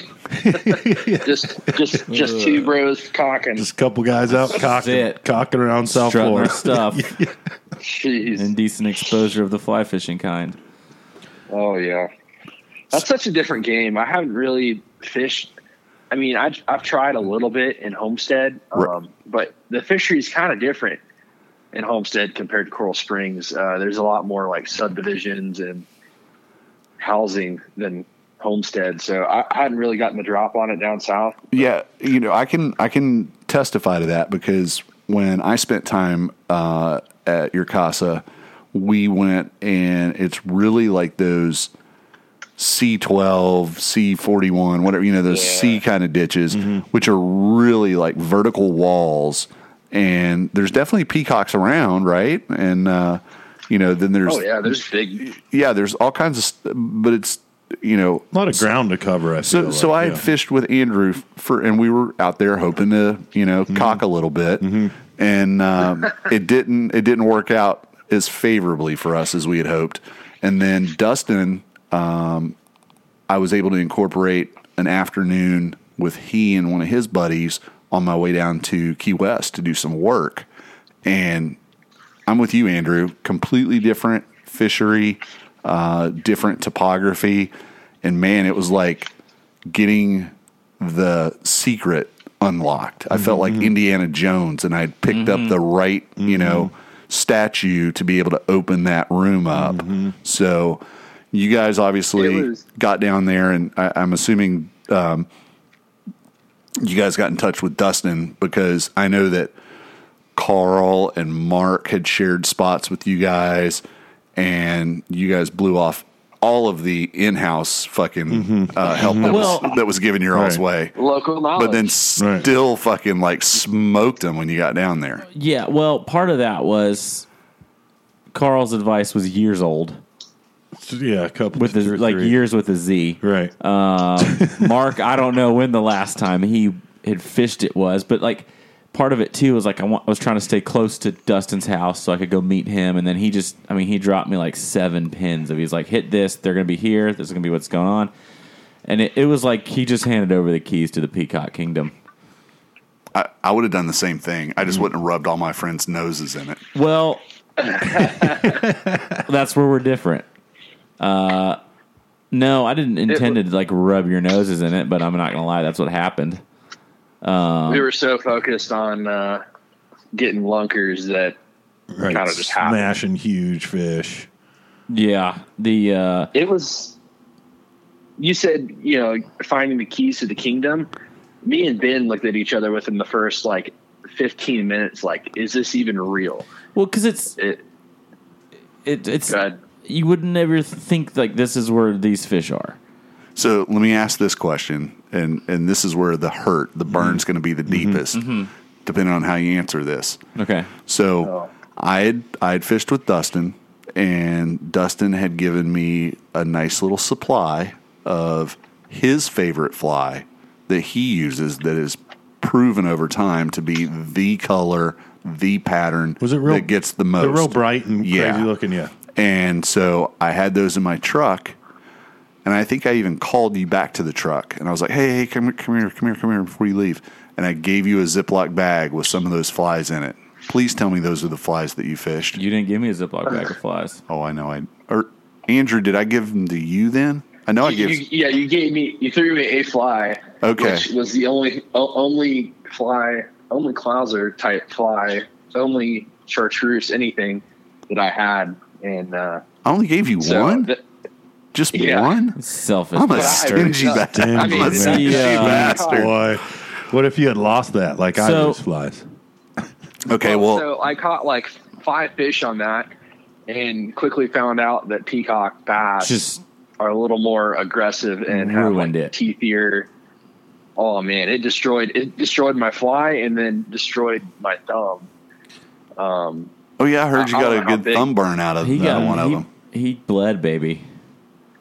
I mean, I, I kind of felt like a bitch, but it really fucking hurt. They were doing the Um, sw- the sweating and bleeding. We were doing the tears up this way. You That's know what I right. mean? Yeah. we were doing the crying. So we we get to this pond and it's it's surrounded by this apartment complex. Uh, not a luxury apartment, but just a normal one, Right. old school. Uh, I'm fishing Oh, the, you fished that side of town, did you? that side of town. no, I'm Coral fishing Springs the really south doesn't have that kind of side of town. It's like no, just but just pretty like eh, plain, just regular. Yeah, no- stucco apartments, Um, we, we would call those board. those those are legacy apartments. legacy, Legacy Nice, I like apartments. it. Well, I was fishing the south corner of this pond, and Andrew hits up like it's still south corner, but like 150 feet north. I'm not getting it. I'm not hitting any bites. I'm seeing some stuff. I'm like, all right, this is kind of weird, but I'm trying to figure it out. All of a sudden, this dude just like wham, there's one. I'm like, okay, cool. He hits another one. And he's like three in, and I'm like, what the hell am I doing wrong? So he's like, okay, here's what I'm doing with the stripping pattern. Rip it much faster, like you would a jack. I'm like, okay. And boom, it started clicking. Okay. Um, So I start, I'm, I'm, but I'm in the corner of the pond where the wind shifted, like all the crap and film on top's Uh-huh. like blowing into me. So I'm like, I'm gonna move around. So I start, Like you're down at the end of the canal or the pond where like the doll's head is yeah, floating. it's like bobbing In a- by, in a Yeah. one and you're pink like, I don't know if this is charming or terrifying. Um, two pink flip flops. Yeah, it's like I'm so glad I Oh. wore uh, flip flops to the hypodermic needle farm. yeah. see, exactly. So I'm like walking down the bank, kind of looking down the bank, seeing a peacock bass like in a sand bed. So I'm like trying to cast at him. And I'm like walking closer, walking closer. And all of a sudden, something starts hissing at me. I look down. There's like a three foot iguana. I'm Yeah, yeah. Step on bright orange. Like I don't know. how I've missed it at this point. Mm-hmm. I'm like, yeah. I'm, so they're just. I'm gonna a- come back to your side of the pond. like a medium, like a medium dog size. Yeah, it was- short legs. oh, for sure. It was no. I pointed out to Andrew. He's like, "Oh my gosh, how did I not see that?" It was huge. But you caught. I mean, that thing was uncontested in that area. yeah, nothing was a, nothing was fighting. that. including you. Yeah, just, like, exactly. left- I, no, I, there. I bitched out. Did I'm he, like, go, did he go in in?" Did he jump in the water? No, no. Oh, He just hissed at That- me until I that's the got out of his scary way. Have you seen Yeah. them when they go in the water? They man, they swim really. Yeah, really, one of them really did well. to get out of his Especially when way. you don't. yeah, and they look Yeah, creepy if when yeah. they're you're swimming. canals Yeah. down there. If you're walking the canals down there and there's like a five foot drop to the actual water, they'll like hmm. spear dive off the off Yeah, and get the speed. side like- of the canal and scare the shit out of you. yeah, Yeah.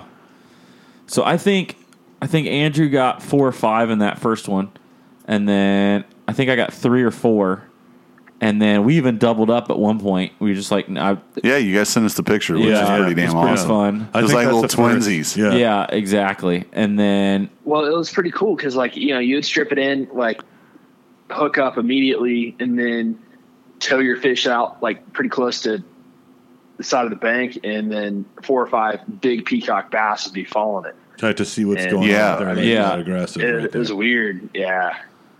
I was like, Andrew, drop your line and hook up. Did you guys get into any other species, like any any other? we didn't. I did cichlids or see, anything? I did see one uh, bowfin come after my fly once, but he didn't commit. Okay. Um, and then we got to the point where we're like, it had shredded every clouser we had. We were done. Wow. Uh, we had. two. I was throwing a like a bear hook basically with like three strands of bucktail on it. Andrew had a little bit left. I was like, "L- let's figure out where the closest fly shop is, which wound up being Bass Pro, which was like 25 minutes away. And it was like I think it was like 11:30 at that point. So we shot over there, grabbed lunch, um, picked up a couple clousers. Overpriced. Oh yeah, and, and it was okay. It wasn't great, Was it the one at IGFA? Yeah, Yeah. yeah, Oh, it's got the restaurant in there too. yeah. Super bougie. Yeah. Um, There's a lot of like business lunches going on, which was kind of funny. Uh, they made me wear a mask, so the in the store, like I walked through the whole store without one, and I get to the restaurant.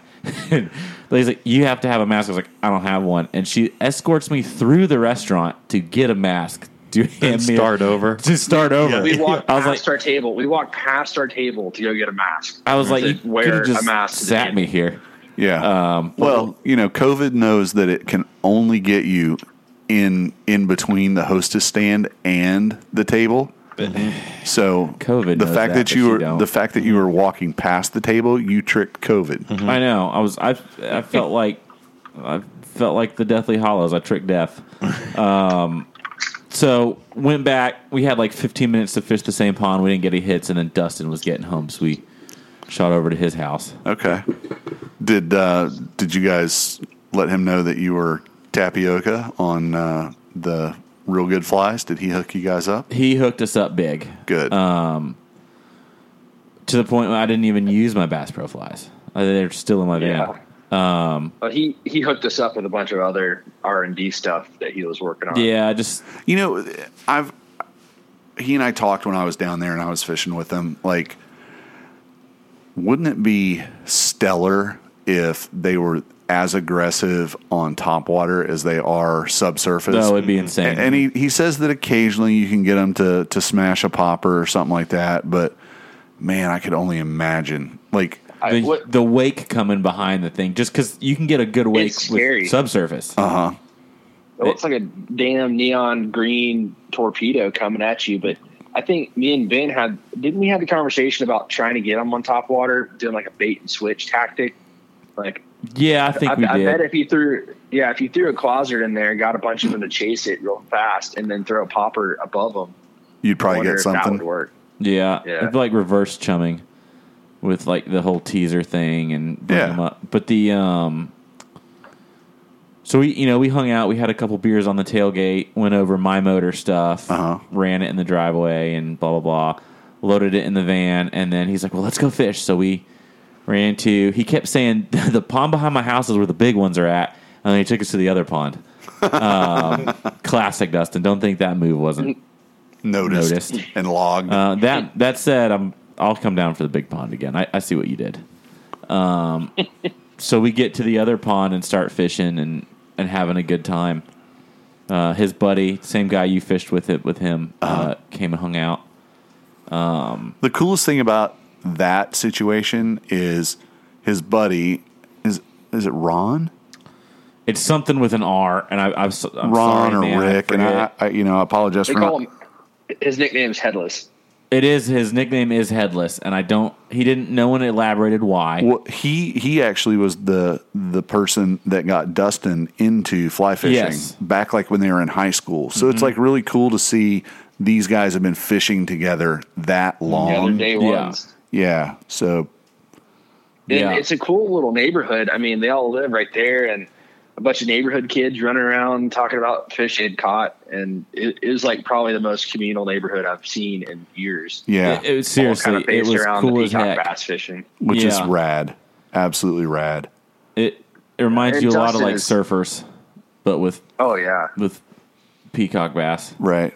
Like little groms running around on bikes catching. N- Not let's ass back up. Not even on bikes. There's a kid named Geo, and he's got a 50cc yellow dirt bike, and Geo tears it up with a fishing rod mm-hmm. on his dirt bike, just pond hopping, and. the- Kid's badass. He's got a six foot peacock or six foot six pound peacock out of there, and you like he's holding it up, and it's like as big as he is. It's massive. Um, but we started fishing this pond, and I guess you know normally they're pretty territorial, so you'll like they're like chasing each other off each other's beds, and it's all set. So there was a cove, and I kept throwing it in this cove, and just one after the I've pulled five of them out of there, and to the point I was like, Andrew, Boom, throw it in up. here, Boom, and he hook hooked up. Boom, hook up. Oh, this kid Geo is on the other side of the bank trying to fish. He's not catching anything. He's just watching this, just one after the other after the other, and so we like move down the pond. I see him get on his bike and he like kicks up and runs it around and like goes over and talks to Dustin. And he's like, "Hey man," he's like, "What's up?" He's like, "What are you doing, Gio? You having a good time?" He's like, "Yeah, I'm fishing." He's like, "Hey, what's up with that guy?" And I'm Oh, I'm, no, no. I'm not even like I'm like 200 feet away. I don't have no idea this conversation happening. He's like, "I don't know. What do you mean?" He's like, "Is this guy like the boss?" He's like, "What do you mean? Is he the boss?" He's like, "He's like, bro." You and I both know nobody pulls that many peacocks out of here. He's like, How's this guy catching one? of these? He's like, he's got to be the best peacock fisherman in the world. And it's like, I- You're like, this is like since day one. I was like, day one, baby. So It's like like you played the whole video game and you have to beat Ben at Peacock Fishing. Yeah, You're exactly. the boss at the Yeah. end of the game. Well, yeah. d- but I'm the boss at the end of the game who just like just somehow got dumped in there. Like, right. yeah, yeah. So we he- were introduced as radio personalities to uh, Geo. We were. So he's like, oh, he has a radio show, and you know, oh shit, Ben's Ben's the boss of that radio show just by He does Bobber say that. But Dustin comes over just like barely able to contain himself. Oh, I'm laughing sure. so hard to explain all this. So Well, Ben is that's El like- Jefe. I'm El Jefe, the peacock boss. Um, I just love the innocence and like how how pure it is. Like, yeah, the man who caught the most fish should be the boss. Like, Right. yeah. screw that. He's literally got the least experience of anybody in this pond. only if it was, yeah. the uh, Yeah, it was a damn good time. Dustin, stand up dude, Great so host. headless. I mean, it, they were really, really, really, really friendly, and uh, really, really glad I got to ma- uh, meet him and tag along on you know Ben's drug deal he did with them for the motor. yeah, for sure. So, Andrew, did you uh, have an opportunity to do any fishing otherwise while you were back here in the Sunshine State? Oh yeah, uh, I mean, so first day I got down there with you. Uh, I know last podcast you kind of explained it vaguely um, with the tarpon fishing. Really glad we got to get out, even if it was just for uh, a few hours. But Yeah. um, that was that was a really good time. And I've never done uh, much with tarpon in the lagoon or you know elsewhere around that area, but it was just um, you know so left there that that afternoon, got down to Florida and um met up with a number of guys and spent a lot of time fishing for uh, juvenile tarpon back in the glades. Uh, commandeered a, a friend's truck to tow my canoe to and fro handful of times. Nice. And, And- yeah, I, I had this kind of one spot in the glades. I, they almost feel like pet tarpon because it's kind of like I kind of found the spot by myself. But although a lot of people now fish it, uh, not because it was discovered, just because no one told me about it. But Right. um, yeah, so to get to see those fish again, I hadn't seen them in two years since I moved here. Um, just to know that they're still there. Holy shit! It's been that long. it's a That you, pretty cool feeling. I wouldn't have guessed that. I Yeah, I said wouldn't. one. yeah. I should have probably said nine months. Did you? Did you? I know you slid down to the Middle Keys at least once um, to give uh, bonefish a go. Yeah, we had pretty shit weather the whole time I was there. Right. Um, we had like the first week was blowing 15 to 20 uh, from the southeast. So I found one day I was blowing, I think I was like blowing like 10 and tide was going to be right and dragged my brother down to Islamorada. I'm like, you know what? Screw it. Let's go all the way down to um, like the lower keys. So we hopped on Seven Mile Bridge, went past Bahia Honda, and uh, played around there for about an hour and a half. Yeah. Really didn't do like serious bone fishing, but um, yeah, the weather. You know, it, it, if you plan something, the weather is always going to be pretty bad on that week. Well, of course, of course. That's just the way it works. Um, so uh, you're back in Middle Tennessee. Um, you know, I guess it's uh, from my memory of uh, this time of year up there. You're starting to get into the "I want to fucking kill myself" weather. Um, just probably. We've had that. Just a We ray of already had sunshine. that. Yeah, it, I mean, th- this is supposed to be the month or two where it's really nice, but we had that shitty like half hurricane roll through, and we got some of the residual residual rain from that past week.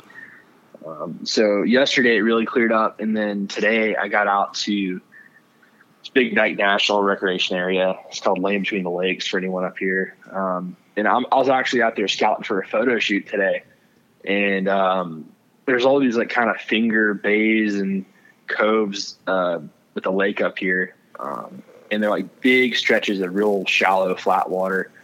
And I was just driving around and come up to this one vista, and I look down and like, is that a redfish? I mean, what, Carp. what is tailing? Yeah, and those probably 15, 20 carp that were all tailing in this one bay, and uh, started heart started pounding, my hand started shaking, and uh, I, I was kind of looking at it. I'm like, oh wait, I got the five weight right in the back of the truck. Had no intention of on fishing, and uh, look at the water, look at my nice boots that are new and shiny. Go, you know what? Fuck it. so Good for you. I waited out there about knee deep water and uh, stalked a few carp for about 30 minutes. And of course, you know, I'm, I'm terrible at fishing in general, so I didn't connect, but it was still pretty cool to get, get a stock on something like that. I've never fished or had seen tailing carp before. So, how far is this spot from uh, your house at this point? Uh, it's about an hour through country roads and stuff. Okay, so uh, Doable. Yeah, Repeatable. totally Yeah. doable. Uh, definitely falls within day tripping uh, according to Colorado rules. So, uh, Sounds like a nice little make out point, too, Dude, there, Andrew. it's, you know uh, I mean? Yeah. it's fucking redfish, man. Get back out there and fucking feed one, man. Go get your girl from the bar. What's her name? Oh, Could you tell were they common carp? Outlet. Uh, I, I, I, I wasn't even completely sure they were carp. Okay, yeah, I'm sure they were. Uh, I'm sure they were. do I assume they only eat grass, right? No, no, no, no, no, no, no. Like little redfish buggy stuff. Um, s- Oh, really? Yeah, on the smaller side. I'll, I'll send you some. Uh, I've got some carp flies. I'll, I'll put together something and send it up to you.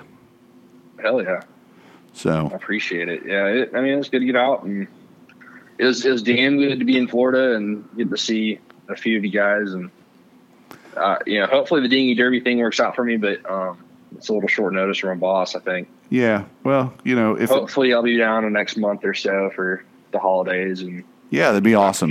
Looking forward to it. Um, well, look, man, we're gonna we're gonna cut you loose. Um, we're actually going to uh, take another quick break. When we uh, come back, we're actually going to talk about what you just brought up, the Dingy Derby, and uh, we're gonna leave Tennessee behind, and we're gonna take a little mosey up towards Montreal, Canada. And when we come back, it'll be with Ted. So, uh, Andrew, appreciate you checking in. Um, we miss Thanks you, for having brother. If you can get down here this coming weekend, that'd be awesome. You know, you got a place to stay.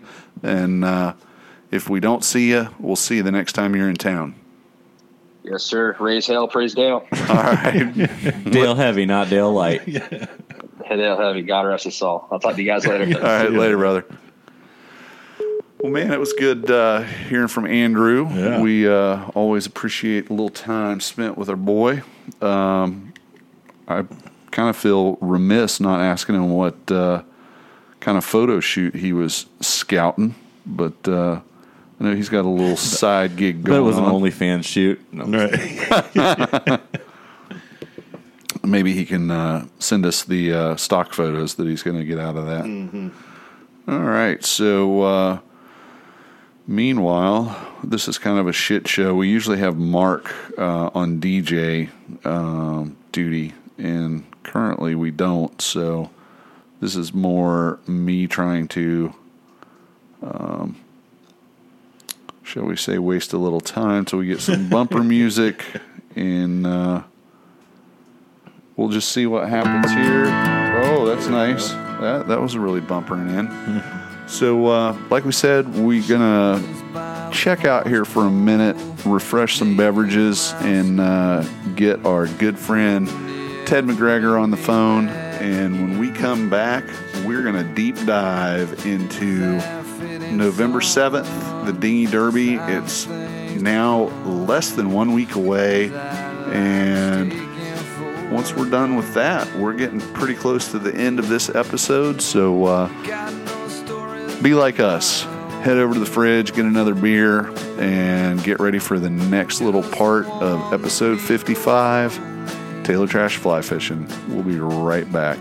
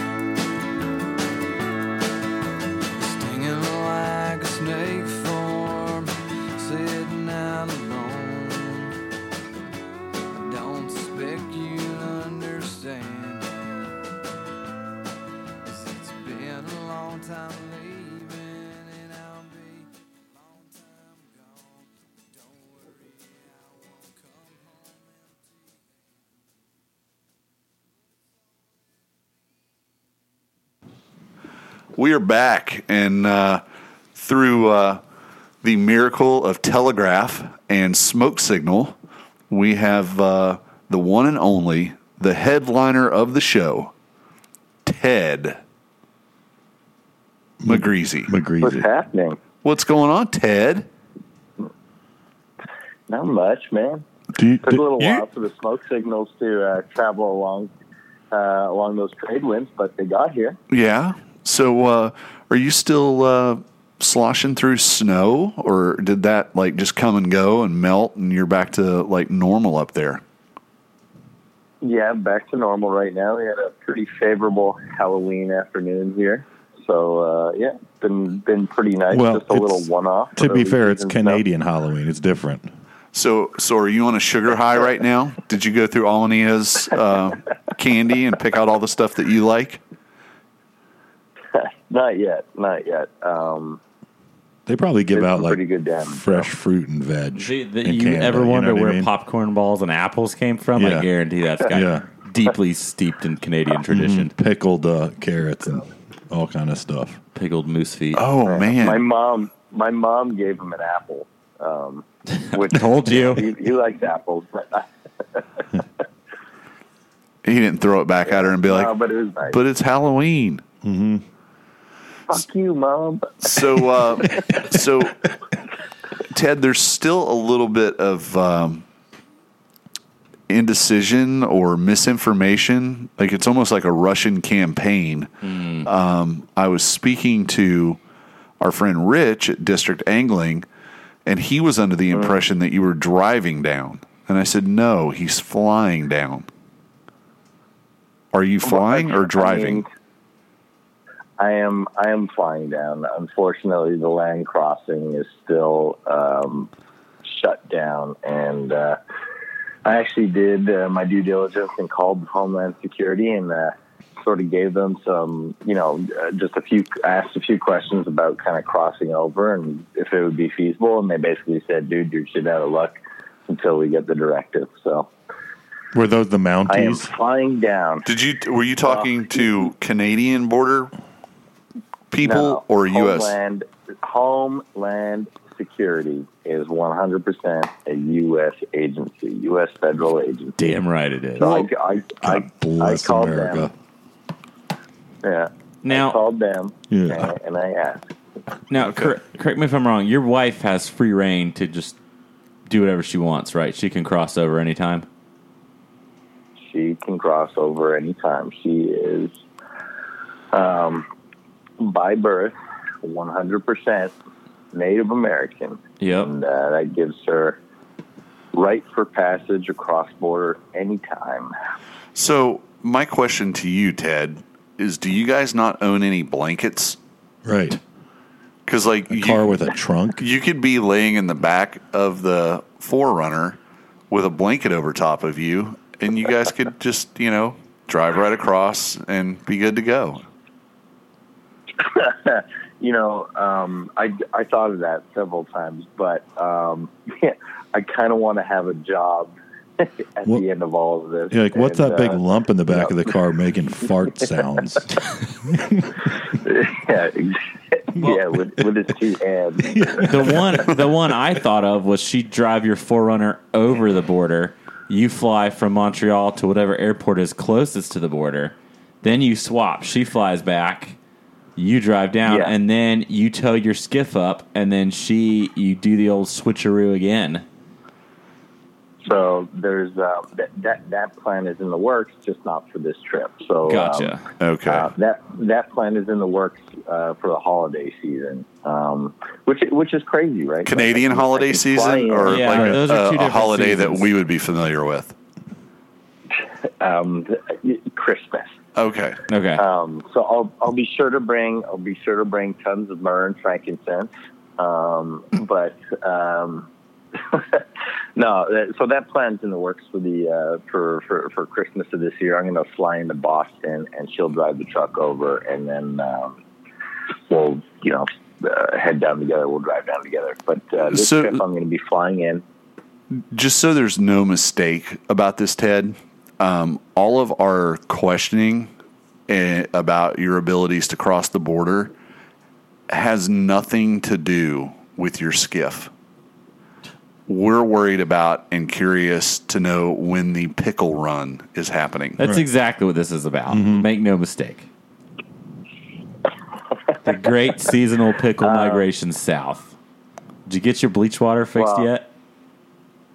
Yeah, the, the, the bleach water is fixed, um, except the growing season this year wasn't that great. So the yield is really, really um, oh small my yield. God! So the Oh, blood In other words, oh, very- here we go. Yep. Two years in a row, we don't Here get pickles. Uh huh. So if you're lucky, if Mm-hmm. you're lucky, you get a jar. Let me just put it that way. But I'm if we feeling showed up to your house tonight dressed up, You know, said Ted- trick or treat, sorry, we'd probably get a jar like right then. That- that's Here- what here's here's what here's what disappoints me the most about the explanation we just got about crop yields and stuff is Ted is a customer service guy. Mm-hmm. Ted is Ted's for all intents and purposes, he's like the CEO's bag man. He's the fixer. Right. He's the schmoozer. Right. And somebody pretty face. somebody of that ilk should know that all they have to do is drive into town this coming weekend, go to the farmers market in downtown Montreal, buy us some random fucking family's pickles, and then when he shows up down here, be like, "Look, boys, I brought you all pickles," and we'd be like, "God." Ted's the best. The McGregor family is the best They've family again. in Right. all of Canada. But instead, he cost you one crushes us and says, "Well, you know, we have some pickles, but not pickles for you But you didn't make the mm-hmm. cut. You mm-hmm. people No. don't get pickles." no, no, hang on, hang on. I think when he says when he says you're you people, lucky- he means Floridians. Yeah. Yeah, Rude. It's racist. Florida man's. there'd be no Florida men eating pickles. No. Not at all. Who do you think? Okay, hang on. Honest question here. Who do you? And, and Who do you think you are, Larry? yeah, yeah, yeah. Coming after my family's No, no, deep-seated no. pic- pickle traditions. no, no. All right. So between between Florida man and Oklahoma man, who do you think would win in a fight? Oh, Florida One-on-one. every every time. Florida. because while Oklahoma's burlier, we've got the meth strength. Right. Where and we're talking about where where are they fighting? In the swamp, in the desert. It makes a difference. Okay. In in the headline one v one, news headline: Oklahoma man versus Florida man. Who wins? Oh, Florida man. We've got way Yeah. more headlines. Yeah, uh, absolutely. One v one.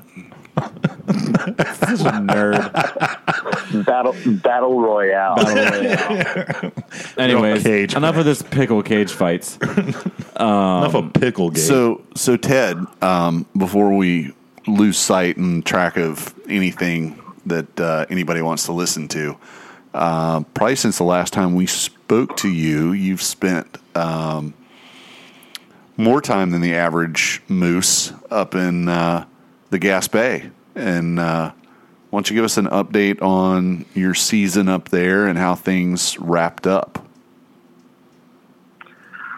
Um, yeah, well, uh, absolute incredible journey. Um, uh, not sure how much of the story was prefaced, but um, I elected to purchase a, a little bit of a, you know, homestead, one might call it, um, out in uh, the Gaspé Peninsula.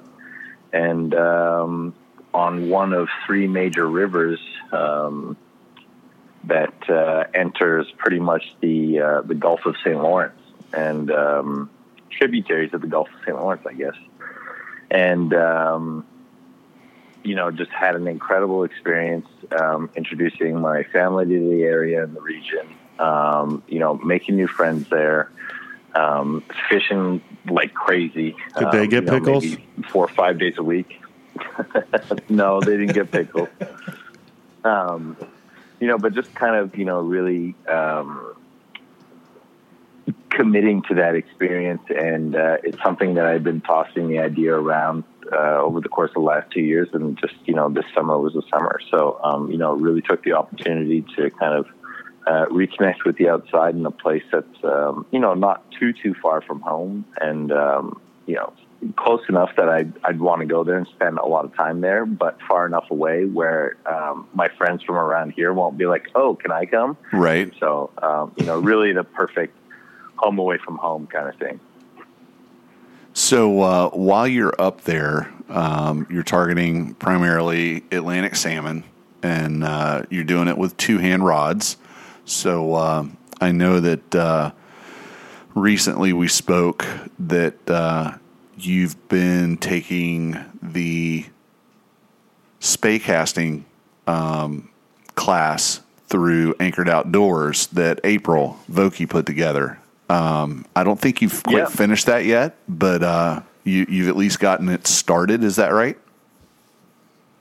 Yeah. Um, so I, I, I started spey casting last year. Um, and, um, it, uh, it's certainly something to get used to. I mean, just like anything, I mean, Larry, you were there when I pretty much started fly fishing. And Right. so, I mean, you could obviously have seen the progression, right? So, I mean, you know, starting as late as I did, there's a lot of practice that goes into it. And you can't just pick up a two-handed rod and think that, oh yeah, I can throw this because the mechanics of how it work it works is just, you know, it, it, there's Very there's a lot of things you got to be cognizant of. Yep. Yeah, very very different. Um, so thankfully, you know, I have um, a, a good group of friends that kind of gave me the foundation of sort of how it how it should be, and you know, you, you cast and you cast and you cast and you practice and you practice. Just like anything, in order to get better, you have to practice. Um, and then uh, this year, beginning of the season, um, in uh, late June, beginning of July, when I went out, um, brought the two-handed rod. So you know, got the early season kinks out. But for two months, uh, we were fishing super low water. So I didn't even, I didn't even fish the two-handed rod at all for two months. Uh, it was all single-handed rod, and then like one day out on the water, I brought the the two-handed rod, and it was like casting like a spaghetti noodle. It just like fucking fell like flat in the water. And um, I'd I'd purchased um, an Anchored Outdoors membership, and I'd seen the uh, the course go up as well as a few other um, spey casting resources. And I said, okay, fuck, let me just kind of give this a shot and see if there's any kind of troubleshooting that can kind of help me get my casting back in line. And you know what? Um, April had just posted her um, spey casting uh, masterclass, and you know she she brought us some really really good points. And no, I didn't finish the um, finish the series yet, and I just got caught up with some work stuff. But uh, you know, it was informative enough to the point that I was able to identify specifically what I was doing wrong within like four of the uh, four of the courses, and then I watched maybe three or four of the other ones after, and I kind of said, "Oh fuck, this is exactly what I'm doing wrong. This is what I need to do right." And like literally night and day from one day to the next, just you know, picked up the rod and was able to take my spaghetti shooting line um, and turn it into something um, a little bit more uh, tactical in nature in terms of how I was throwing it. So you know what? Um, kudos to April for for putting that up there. I mean, I kind of found it a little bit funny that she's all like super dolled up, like hair done, makeup on, but like I get it, you know. I mean, from a production perspective, like she wants to look nice, and Right. you know, okay, she she she certainly did look nice, but the the information that was in that course was super super awesome and really really helpful, and uh, I highly recommend anybody who has. Um, you know, um, or is thinking of has a membership or is thinking of uh, purchasing one to kind of look into it because the content that is available is absolutely incredibly fantastic, um, including that spey casting course, uh, which was very beneficial. Awesome. So Good to hear for sure. with uh, with regards to uh, two handed casting um, with Spey specifically, we actually are seeing kind of uh, uh, maybe Renaissance is uh, the the right word to describe. Um, there's an individual down here that uh, I can't think of uh, his Instagram username, but uh, he is using two handed rods here in Mosquito Lagoon with like double fly rigs, and he is just murdering fish. Um, do Really? You, do you think uh, maybe uh, that's something that we should consider is uh, switching over to two handed um, tactics down here for that? I mean, you know, with with double nymph rigs for redfish. Well, you know, um, no uh, is is my short answer, um, and I don't know. you know, I mean, it'd just be like if you were to take, you know, a really aggressive shooting head or a span line and throw it on a single hand rod. Why couldn't you do that? Um, why would you need a two handed rod? Like, why would you need to carry around a rod that is long as a surf rod to go and fly fish? I mean, sure, maybe it might be fun for like 20 minutes, but after that, it would get really annoying. Now, I, th- I think that we shared a couple of those posts on our um, on our group Yeah. text, and I- I think one of your observations was that it doesn't even look like a spey rod. That it's uh, uh, what did you call it? Center pin. A center pin. Center pin. So Yeah. oh, you know, and I've I've gone steelhead fishing or or you know on the Great Lakes, so that's open to uh, argument whether it's really steelhead or not. But uh, Lake Run rainbows returning to Erie tribs. Um, anyway, we um, up there. There's quite a clash between center pin anglers and fly anglers. And I haven't done it enough to know and appreciate the difference. But uh, do you have, are you able to describe or, or delineate what the difference So- between like a center pin rig is versus uh, a true spey rod? Yeah, so um, I mean, a center pin rig has uh, a much bulkier reel seat. I mean, traditionally, I mean, you look at you look at uh, like a two hand like two hand spay rod. You know, traditional cork grips, uh, handles. Um, you know, you might have like a brushed aluminum or like a nickel brushed like a reel seat or whatever. It's very slim. Those, um, I mean, and there are there. You could potentially use a center pin rod as a spey rod, but like that reel seat is that kind of like kind of carbon graphite matte black look that has that um, aluminum like type anchor or stainless steel type anchor that like fits over top. that, Okay. like you would see on a spin rod. You Yeah. know what I'm talking about? Yeah, absolutely. But the main the main difference is is really in the line, uh, right? I mean, this and and the line and the reel. So the reel is on that kind of like um, center axis type thing. It just keeps spinning. Um, there's no real drag system, um, and you could spin it one way or the other. Um, and then the line is more kind of like your monofilament, or you could throw braid on. And basically, the way that these guys fish, and it's ridiculous. I watched something on YouTube one time, and I couldn't get beyond five minutes of it. Is they throw fucking um, from like a drift boat or like uh, you know from uh, you know the bank. They throw downstream um, a fucking bobber, and then they just let it drift down. And and like a, a bobber rig, and they just let it drift downstream, and like they let out like a hundred or two hundred yards worth of line Holy before like you know maybe they drift over a fucking I don't know that's an exaggeration maybe they drift over a a, a fish and the fish like you know bites or eats or whatever so um, that is the first five minutes of a YouTube video that I watched on center pin fishing. So they, said, they really don't fuck is this?" cast more than just a few feet, and then they just let you know the line free spool. I suppose is more what a center Yeah. center pin is. So is it?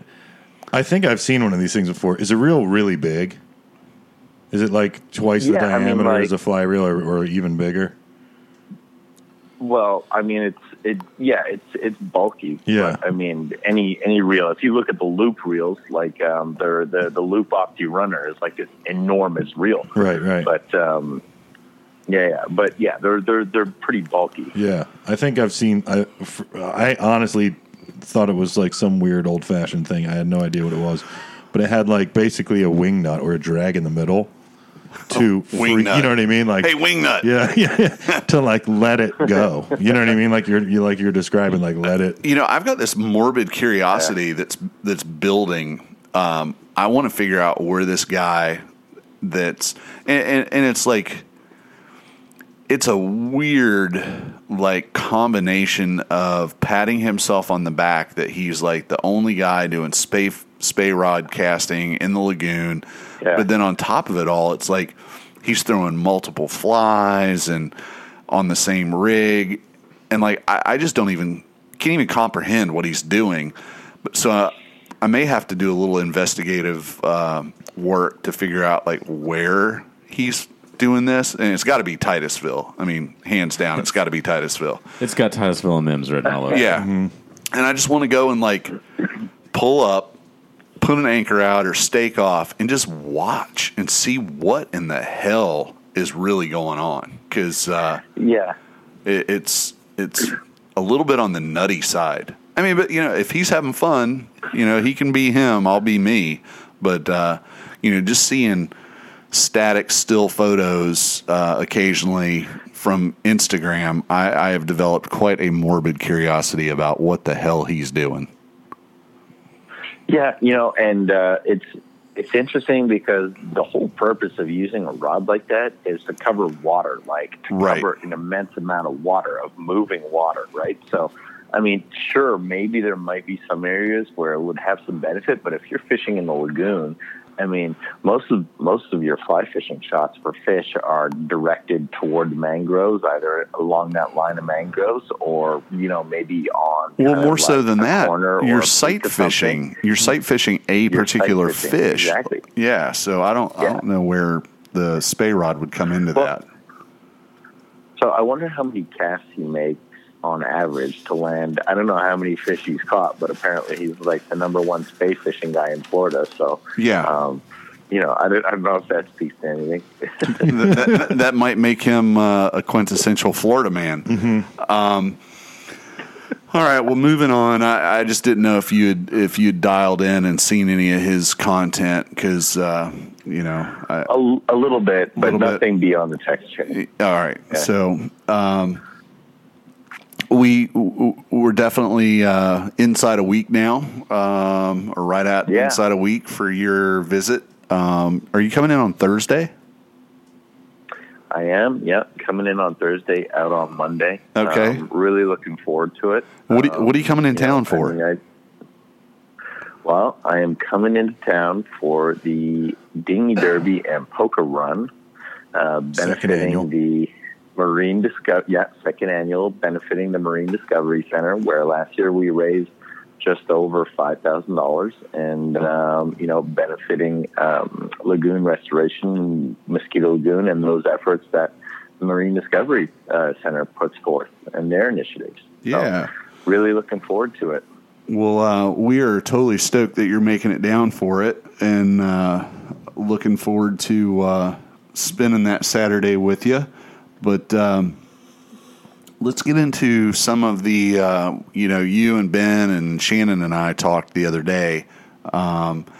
Yeah. You know, we're going to make a few minor changes, and uh, Ben and I put out a Instagram TV uh, spot earlier today Saw that today. with uh, you know a couple great. just hitting some of the high notes with uh, trying to give people an orientation if they haven't run around here before you know kind of a lay of the land. Um, also some of the faqs one of the big ones um, you know that we did mention was uh, we're gonna give you your chip. We're not gonna have one big repository that you know 87 hands five times during the day go into. And then also last year uh, we were the beneficiaries of the generosity of Sweetwater uh, and had a ton of beer that was available to everybody on the sandbar. Um, in talking with our Sweetwater rep, they, due to COVID, have cut all of their marketing uh, down to nil. And uh, we're unfortunately not going to be able to do that again this year. And when we step back and thought about it, it's probably a good idea that we're not doing that this year because, again, we don't want to have a community um, cooler that everybody's in and out of. So if you're Right. listening to this and you're one of the folks that's uh, coming out to help raise money for Marine Discovery Center as part of the uh, Dinghy Derby, it's BYOB 100% this year. Um, you know, bring your favorite beverages. Um, and of course, we also say be responsible. Um, don't get lit up to the point that, you know, one of the memories of the second annual Dinghy Derby is us watching somebody get a BUI. So, you know, be responsible. Yeah. Um, yeah.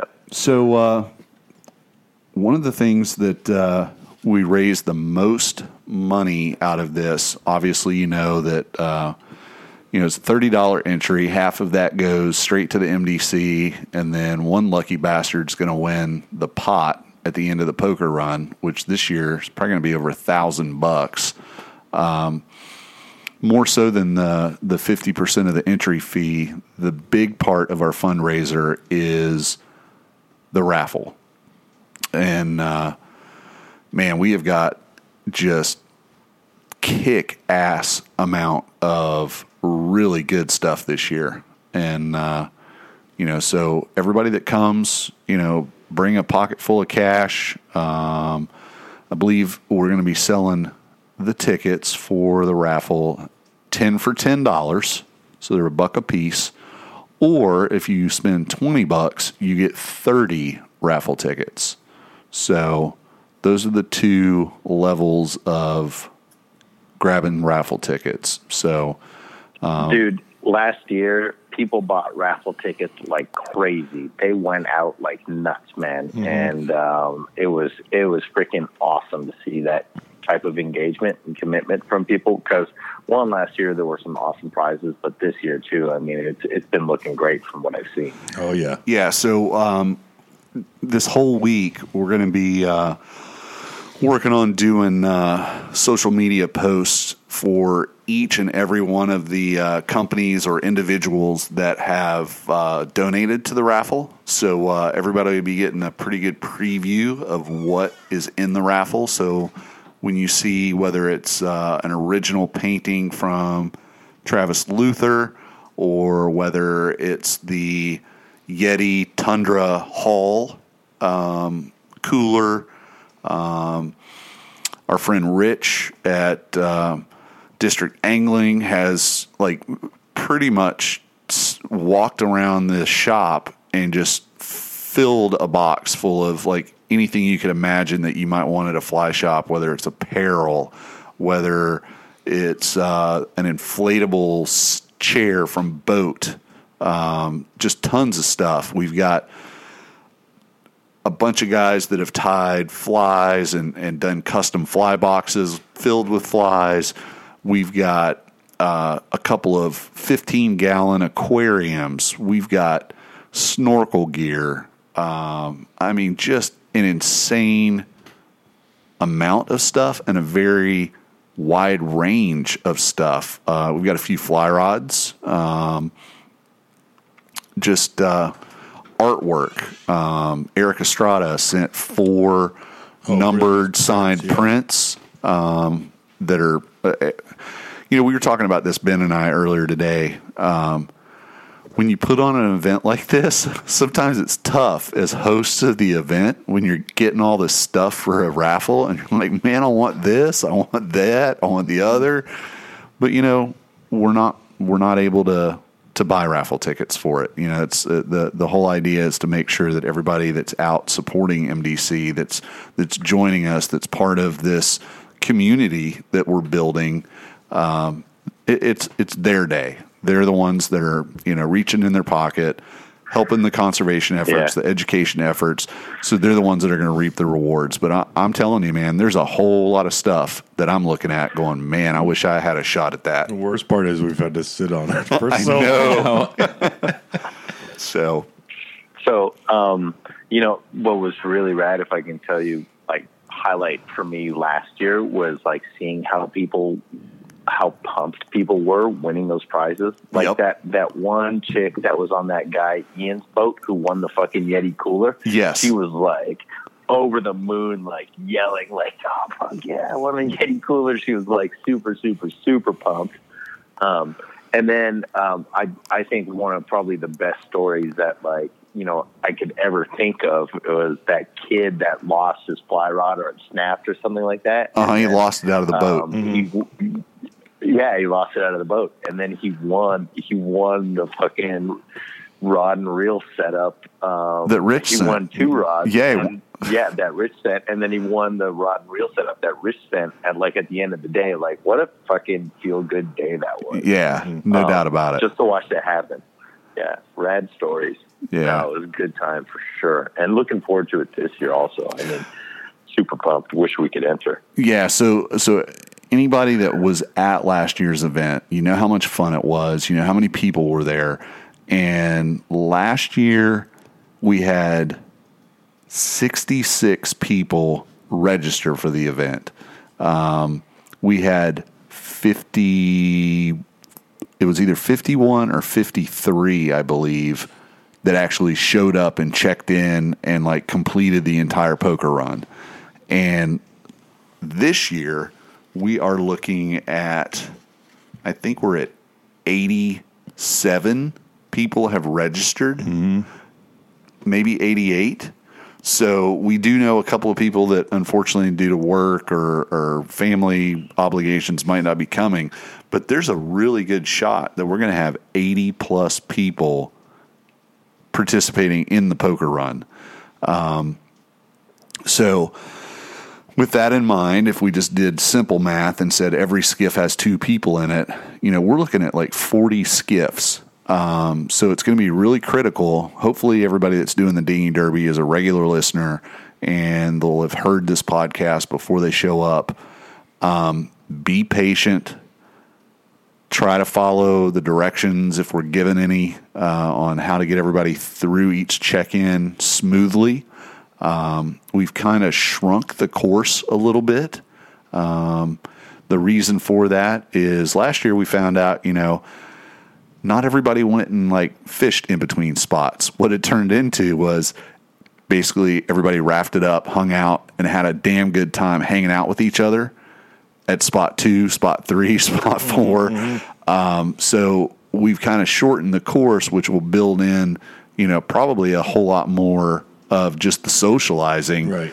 And ultimately, what we think is probably the best change that we've made is we're not going to end it at JB's on the dock because it's just too narrow, too many people packed in t- too tight of a space. And for as much fun as we were all having on the sandbar uh, at stop five, or last year would have been stop four, um, we've turned that into spot five. So everybody's just going to stay on the sandbar. We'll do the raffle on the sandbar. We'll announce the winner for the poker run on the sandbar. And I mean, I think looking at the long term, short term forecast, it's going to be like mid 70s to 80 degrees. You're standing in knee deep, maybe calf deep, maybe ankle deep. We just got to wait and see what the tides are going to do. Um, hanging out with your friends, man, a bunch of like minded people, and you're raising money for a great cause. So I, I am really looking forward to it this year. It's going to be a blast. Oh, Yeah. absolutely, absolutely. but it is it is going to be a little bit more logistically for us to mm-hmm. to tackle from the putting it on standpoint. I know So one of the things- Just be patient with us. we had kind of talked about was like Ted, you're making that spreadsheet for the check-in, like maybe your boat or whoever you're with. As they idle past you, they give you your name and you check them off the list, and then they, you know, ten feet, ten feet or fifteen feet past, there's another boat that's got the actual chip, so the line like kind of keeps moving. Yeah, that's that's pretty much how it'll run. That's that's close to how it ran last year. Yeah, so just you know, if you hear this, kind of know that's kind of probably going to be the the game plan when you get there. Yep. So, uh, Ted, you uh, think of anything else that uh, we need to kind of give everybody a heads up about? Um, you know, just uh, just be open minded to having a good time, meeting new people. Um, you know, might be some people aren't always comfortable in those kind of situations, but I mean, last year everybody was pretty pretty cool. Who was in that you know core group of us with like in the in the dinghy derby. Obviously, we had there was that one asshole at JB's who wasn't part of the dinghy derby. Who was playing his music super loud at the dock, and everybody was like, "Dude, shut the fuck up!" but you know, everybody was you know pretty cool about it uh, all the way through the day. And, uh, you know, I mean, just come ready to have a good time, you know, leave all the negative energy and, you know, that you have maybe built up from COVID or whatever, just, you know, the whole coronavirus shit, you know, at the door and just come ready to have a good time with everybody. That'd be the best advice that I can give. But also make sure that you have a fucking meal in your boat. Because the last thing that we want is somebody to fucking pass out on their boat because they didn't fucking eat in the hot sun and all that shit.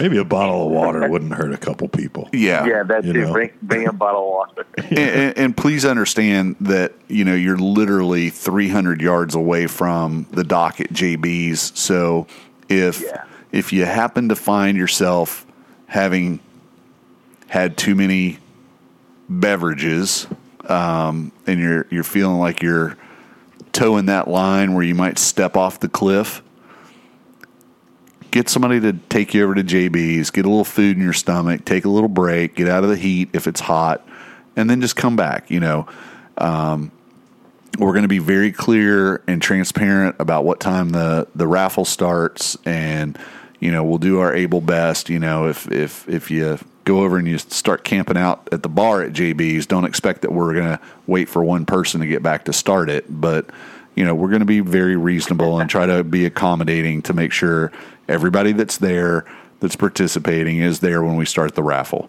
um, we did have a couple of people uh, reach out and say hey i'm in colorado and i want to buy raffle tickets how do i do that um, our answer would be not sure bro um, maybe you have a friend that's going to be at the dinghy derby that you trust that will uh, shoot you straight and tell you that it was your ticket that won.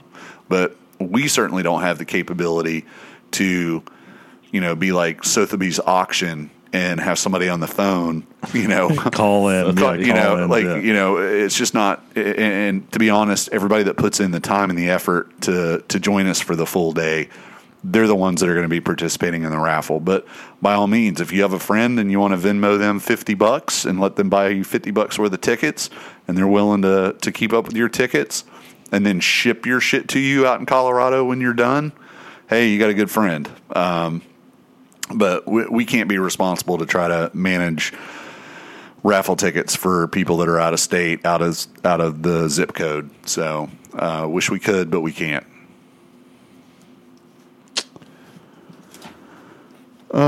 No, we're not there yet. Right. so, um, you know, just uh, lastly, and I think uh, beyond that, we're, we're we're just ready for this thing to pop off and go. Uh, please be safe. Um, there are going to be a tremendous number of skiffs on the water. Don't show your ass. Don't drive recklessly. Don't um, don't get yourself out of control um, with drinking. And uh, you know, We did have a, uh, a one skiff slide up last year, and we're like, don't remember them at the last stop, and it was the the Oh yeah, yeah, from the um, park or whatever. Yeah, it was actually the uh, the federal uh, officers from the refuge. Um, but they were in just a skiff, just yeah, like everybody else. Yeah, so, like, ah, so remember you them know, really. Keep keep that in mind. Um, and then lastly, when we are on the sandbar, um, let's all try to maintain appropriate social distancing. Um, I mean, for for what it's worth, we're going to be outside in the sun with the beautiful sea breeze blowing. So it's not like we're all in one big tight confined space, but at the same time, everybody, you know, Don't go licking strangers. yeah, keep keep you know a few feet between each other. Don't don't cluster up in you know groups of fifteen or twenty. You know, it's two or three here, four or five there, and mingle. You know, move around, keep talking, meet people.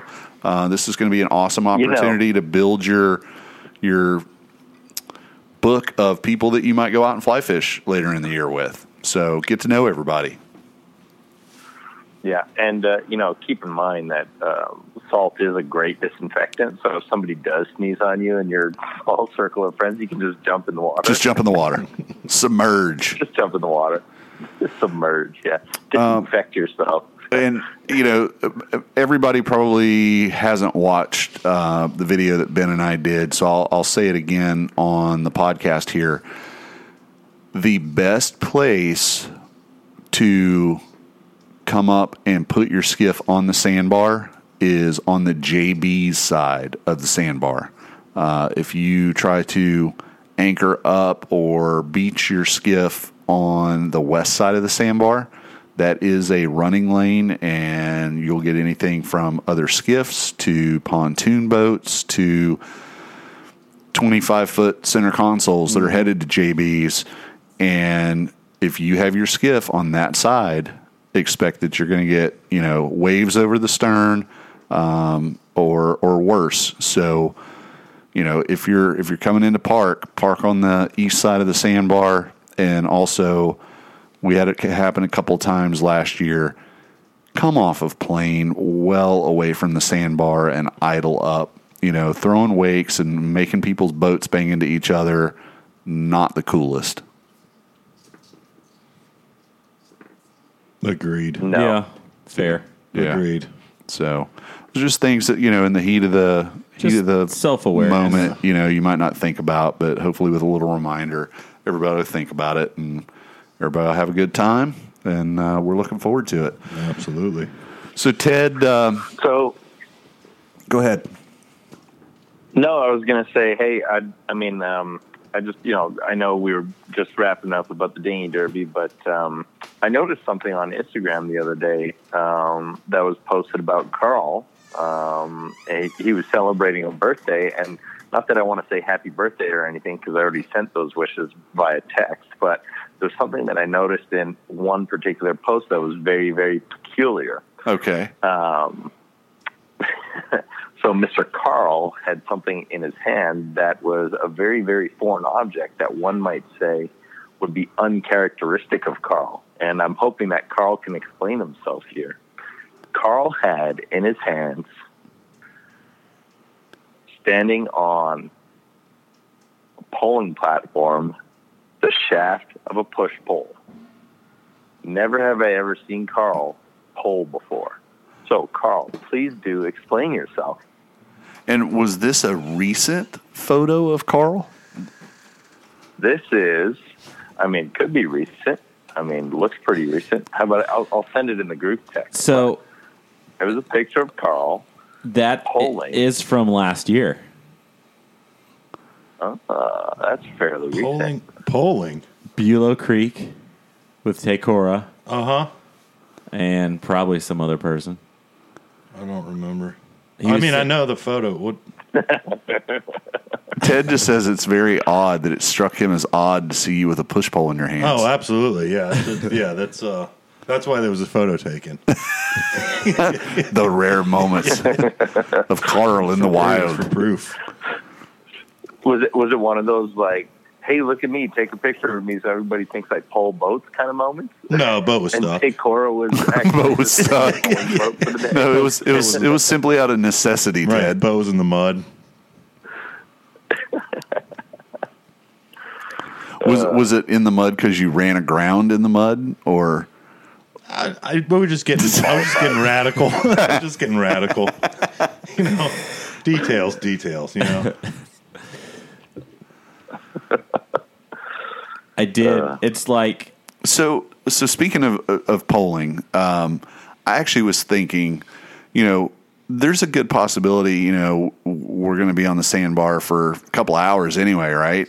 Um, Maybe if if there's an expressed interest in it, it might be fun to have like the poling Olympics. A relay race? And well, I don't even Relay know if it's a We should do relay, a relay race. race. Well, I don't even know that we do a relay race. We can just, you know, I mean, I'm open to that, but I'm thinking, you know, Who can like like pole racing? Like, Yeah, exactly. yeah, yeah. Like have have like you know like a buoy at one end of the you know uh, uh, two you know two buoys, two skiffs pull up next. You know, it's like a drag race. They got to go down, turn around, and come back, and then the winner gets to slide over to this side. And like you know, let's say we've got ten people you know that are in it, and it's you know like bracketed yeah. and you know by the Really end of it then you you're, you're down to the the pairing and it ultimately pairs off to the last two and we find out just who is the stud out on the flats that can really pull the shit out of Mm-hmm. A boat the pole, man. that's King of right The pole. Ten So I don't bucks, know. It's an idea. signs You know, that, deploy that's the a great trolling motor. idea. i mean think That's of an amazing th- idea. think of the gambling that But I- could get could go along Exactly. with that Mm-hmm. Exactly. Well, you know, you know, we, what would need to be, I think, to make it. do we do we do apples is you couldn't- different do we do different divisions and like the the novice division is how many circles they pulled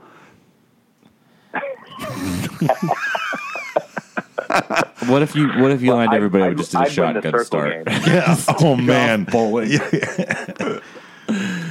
That's the demolition part of the derby. yeah, for real. It'd be fun to find two old rowboats to facilitate that. So it's like the same boat, and and Oh, so it's it's, a not joust, like, like a biased nice- to the skiff. Nice joust. Yeah, a, a nice joust, exactly. Carl, I think your neighbor has some piece of shit boats in the back that we could use. Oh God. All right, Ted. Well, I'm looking forward to it, buddy. uh, Uh, You're, derby. you have you have your skiff, right? Yeah. All right. Man, we could. We're Yeah, man. Well, at- at least I mean, as long as like the fuel that was in the tank didn't like completely become gelatin. Well, I'm sure you uh, you know put some stabilizer and stuff in it before you left. hey, hey. Hey, Nope. Oh, I no. Did not. Ye- aye aye aye. uh, you can freshen it up. You'll be fine. Yeah, want some high sure. octane through that puppy. That's right. So, all right. Well, look, buddy, we're gonna uh, dip out on you, and uh, we'll see you on Thursday. Um, I guess. Yeah, man. I guess somebody's gonna come grab you at the airport. Sounds like. And uh, Yeah, Mark's gonna come pick me up. okay, I'm gonna go fish after. Sick. Perfect. I Grab a bite at can handle the van. JB. So nice. Well, uh, I'll be popping back up uh, probably around lunchtime on Friday, and uh, I know Bree and Wilds are going to be rolling in either Thursday evening or maybe Friday afternoon. But we're going to all try to get together probably around my house uh, in New Smyrna on Friday afternoon slash evening. Uh, probably do dinner and stuff, and then. Uh, sweet. uh, Justin will be rolling into town from North Carolina on uh, around 4.30, 5 o'clock on Friday. He's going to come by the house there. Uh, Ben's going to obviously be coming up from Melbourne. Um, and then when we're done in New Smyrna, uh, Justin and Ben and I, and uh, hell, if Andrew ends up making it, uh, we'll all mosey down here. We're going to stay here at the Taylor Park so that we can be out bright and early Saturday morning. What time does it start? Seven. Don't be late. 7 a.m. Don't be late. a.m.. And if uh, you think you're going to be late, well, don't be fucking late. Better leave earlier. That's right. So, all right, Ted, travel safe. Um, and we will see you late next week. Looking forward to it, brother. Me too, guys. Take care. All right, see you. Looking forward to it. Yep. See ya. All right. Well, uh, man, we're just covering all kinds of ground. We've Right. been Right. all over North America Yeah. tonight. Nice to hear Canada's still there. Yeah. Not frozen over. Well, um, I can't think of much more that we uh, can beat this old dead horse about. But uh, I tell you what, it is getting exciting that uh, we're finally going to get the Dinghy Derby done. Um, you know what's even more exciting to me is it means the next one is that much closer. Right. Because we'll Yeah, probably yeah. I try to do thinking the about April deal next year. Yeah. You know, provided there's not any spikes and, you know, shutdowns and all that stuff. Yeah. But, uh, you know, Yeah, um, long time coming for sure. yeah, real long time coming. But man, who would have thought, you know, last year when we when we first came up with the idea and and did it, you know, privately we were all like, man, I hope you know just like 15, 20 people show up, you mm-hmm. know, we don't look like chumps. And then bam, we make a five thousand dollar plus donation. Yeah. Mm-hmm. And Marine Discovery Center genuinely was like, oh my gosh, this is mm-hmm. fantastic. And so, right now, as it sits, we're positioned to definitely do better as far as total dollars, you know, for a donation. And I hope that we see this continue to grow, continue to be a thing, um, because it's yeoman's work. Um, you know, these people are educating kids the kids are the next generation that are going to be stewards for Mosquito Lagoon and the Indian River Lagoon. They're the ones that are going to understand the importance of conservation and living shorelines and you know the The restoration the work. restoration work and the important importance of the oysters in our estuary and, and doing this shuck and share and it's just it, it's really rewarding to know that we're doing something that uh, is going to have an impact Mm-hmm. and it's like boots on the ground impact so um beyond that shit I don't know. I'm gonna- Anybody got any closing thoughts? Well, I'm gonna blow the leaves out of my boat and you know just get ready this week. Yeah, I actually I actually washed my boat yesterday. Oh, that's overkill. You know, we ran. Ben and I ran around today. Yeah, yeah, yeah. Uh, got Ben a quick orientation. Um, nothing about the return ride from JB's had anything to do with anything you need to try again until we do it a couple times. Yeah, I know. But uh, no, I think uh, I think that uh, Saturday is going to be a lot of fun. Yeah. A whole lot of fun. So we're looking forward to it. Can't wait to uh, rub elbows, rub shoulders with uh, all you guys that listen to the show week in, week out, or every two weeks, however we're doing it these days. Um, without our listeners, we wouldn't have a podcast. And you guys are the reason that we do it. We have fun having these conversations. Uh, and it's even that much more fun knowing that you guys like to listen to the harebrained shit that comes out of our pie holes. So, um, as long as we keep getting uh, a little bit of feedback here and there, we'll keep doing it. And uh, I guess uh, with that, we're going to be seeing you guys in a week or so. And uh, if I can figure out how to get this going here, I don't understand. There we go. All right. Well, that's See you soon. going to be it for episode 55 of Tailer Trash Fly Fishing. Don't forget, when you're at the Dinghy Derby, lots of pictures, lots of stories. Hashtag Dinghy Derby 2020 and hashtag Tailer Trash.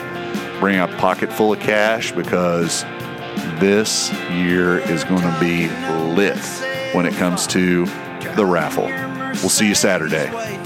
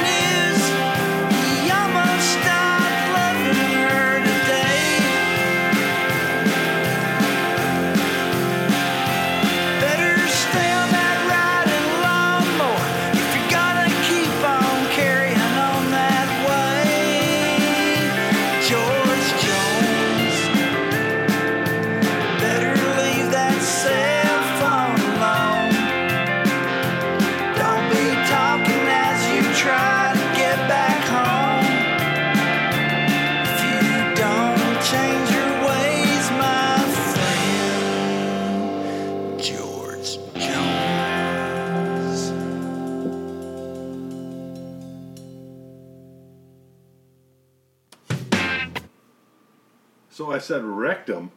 Damn near killed him.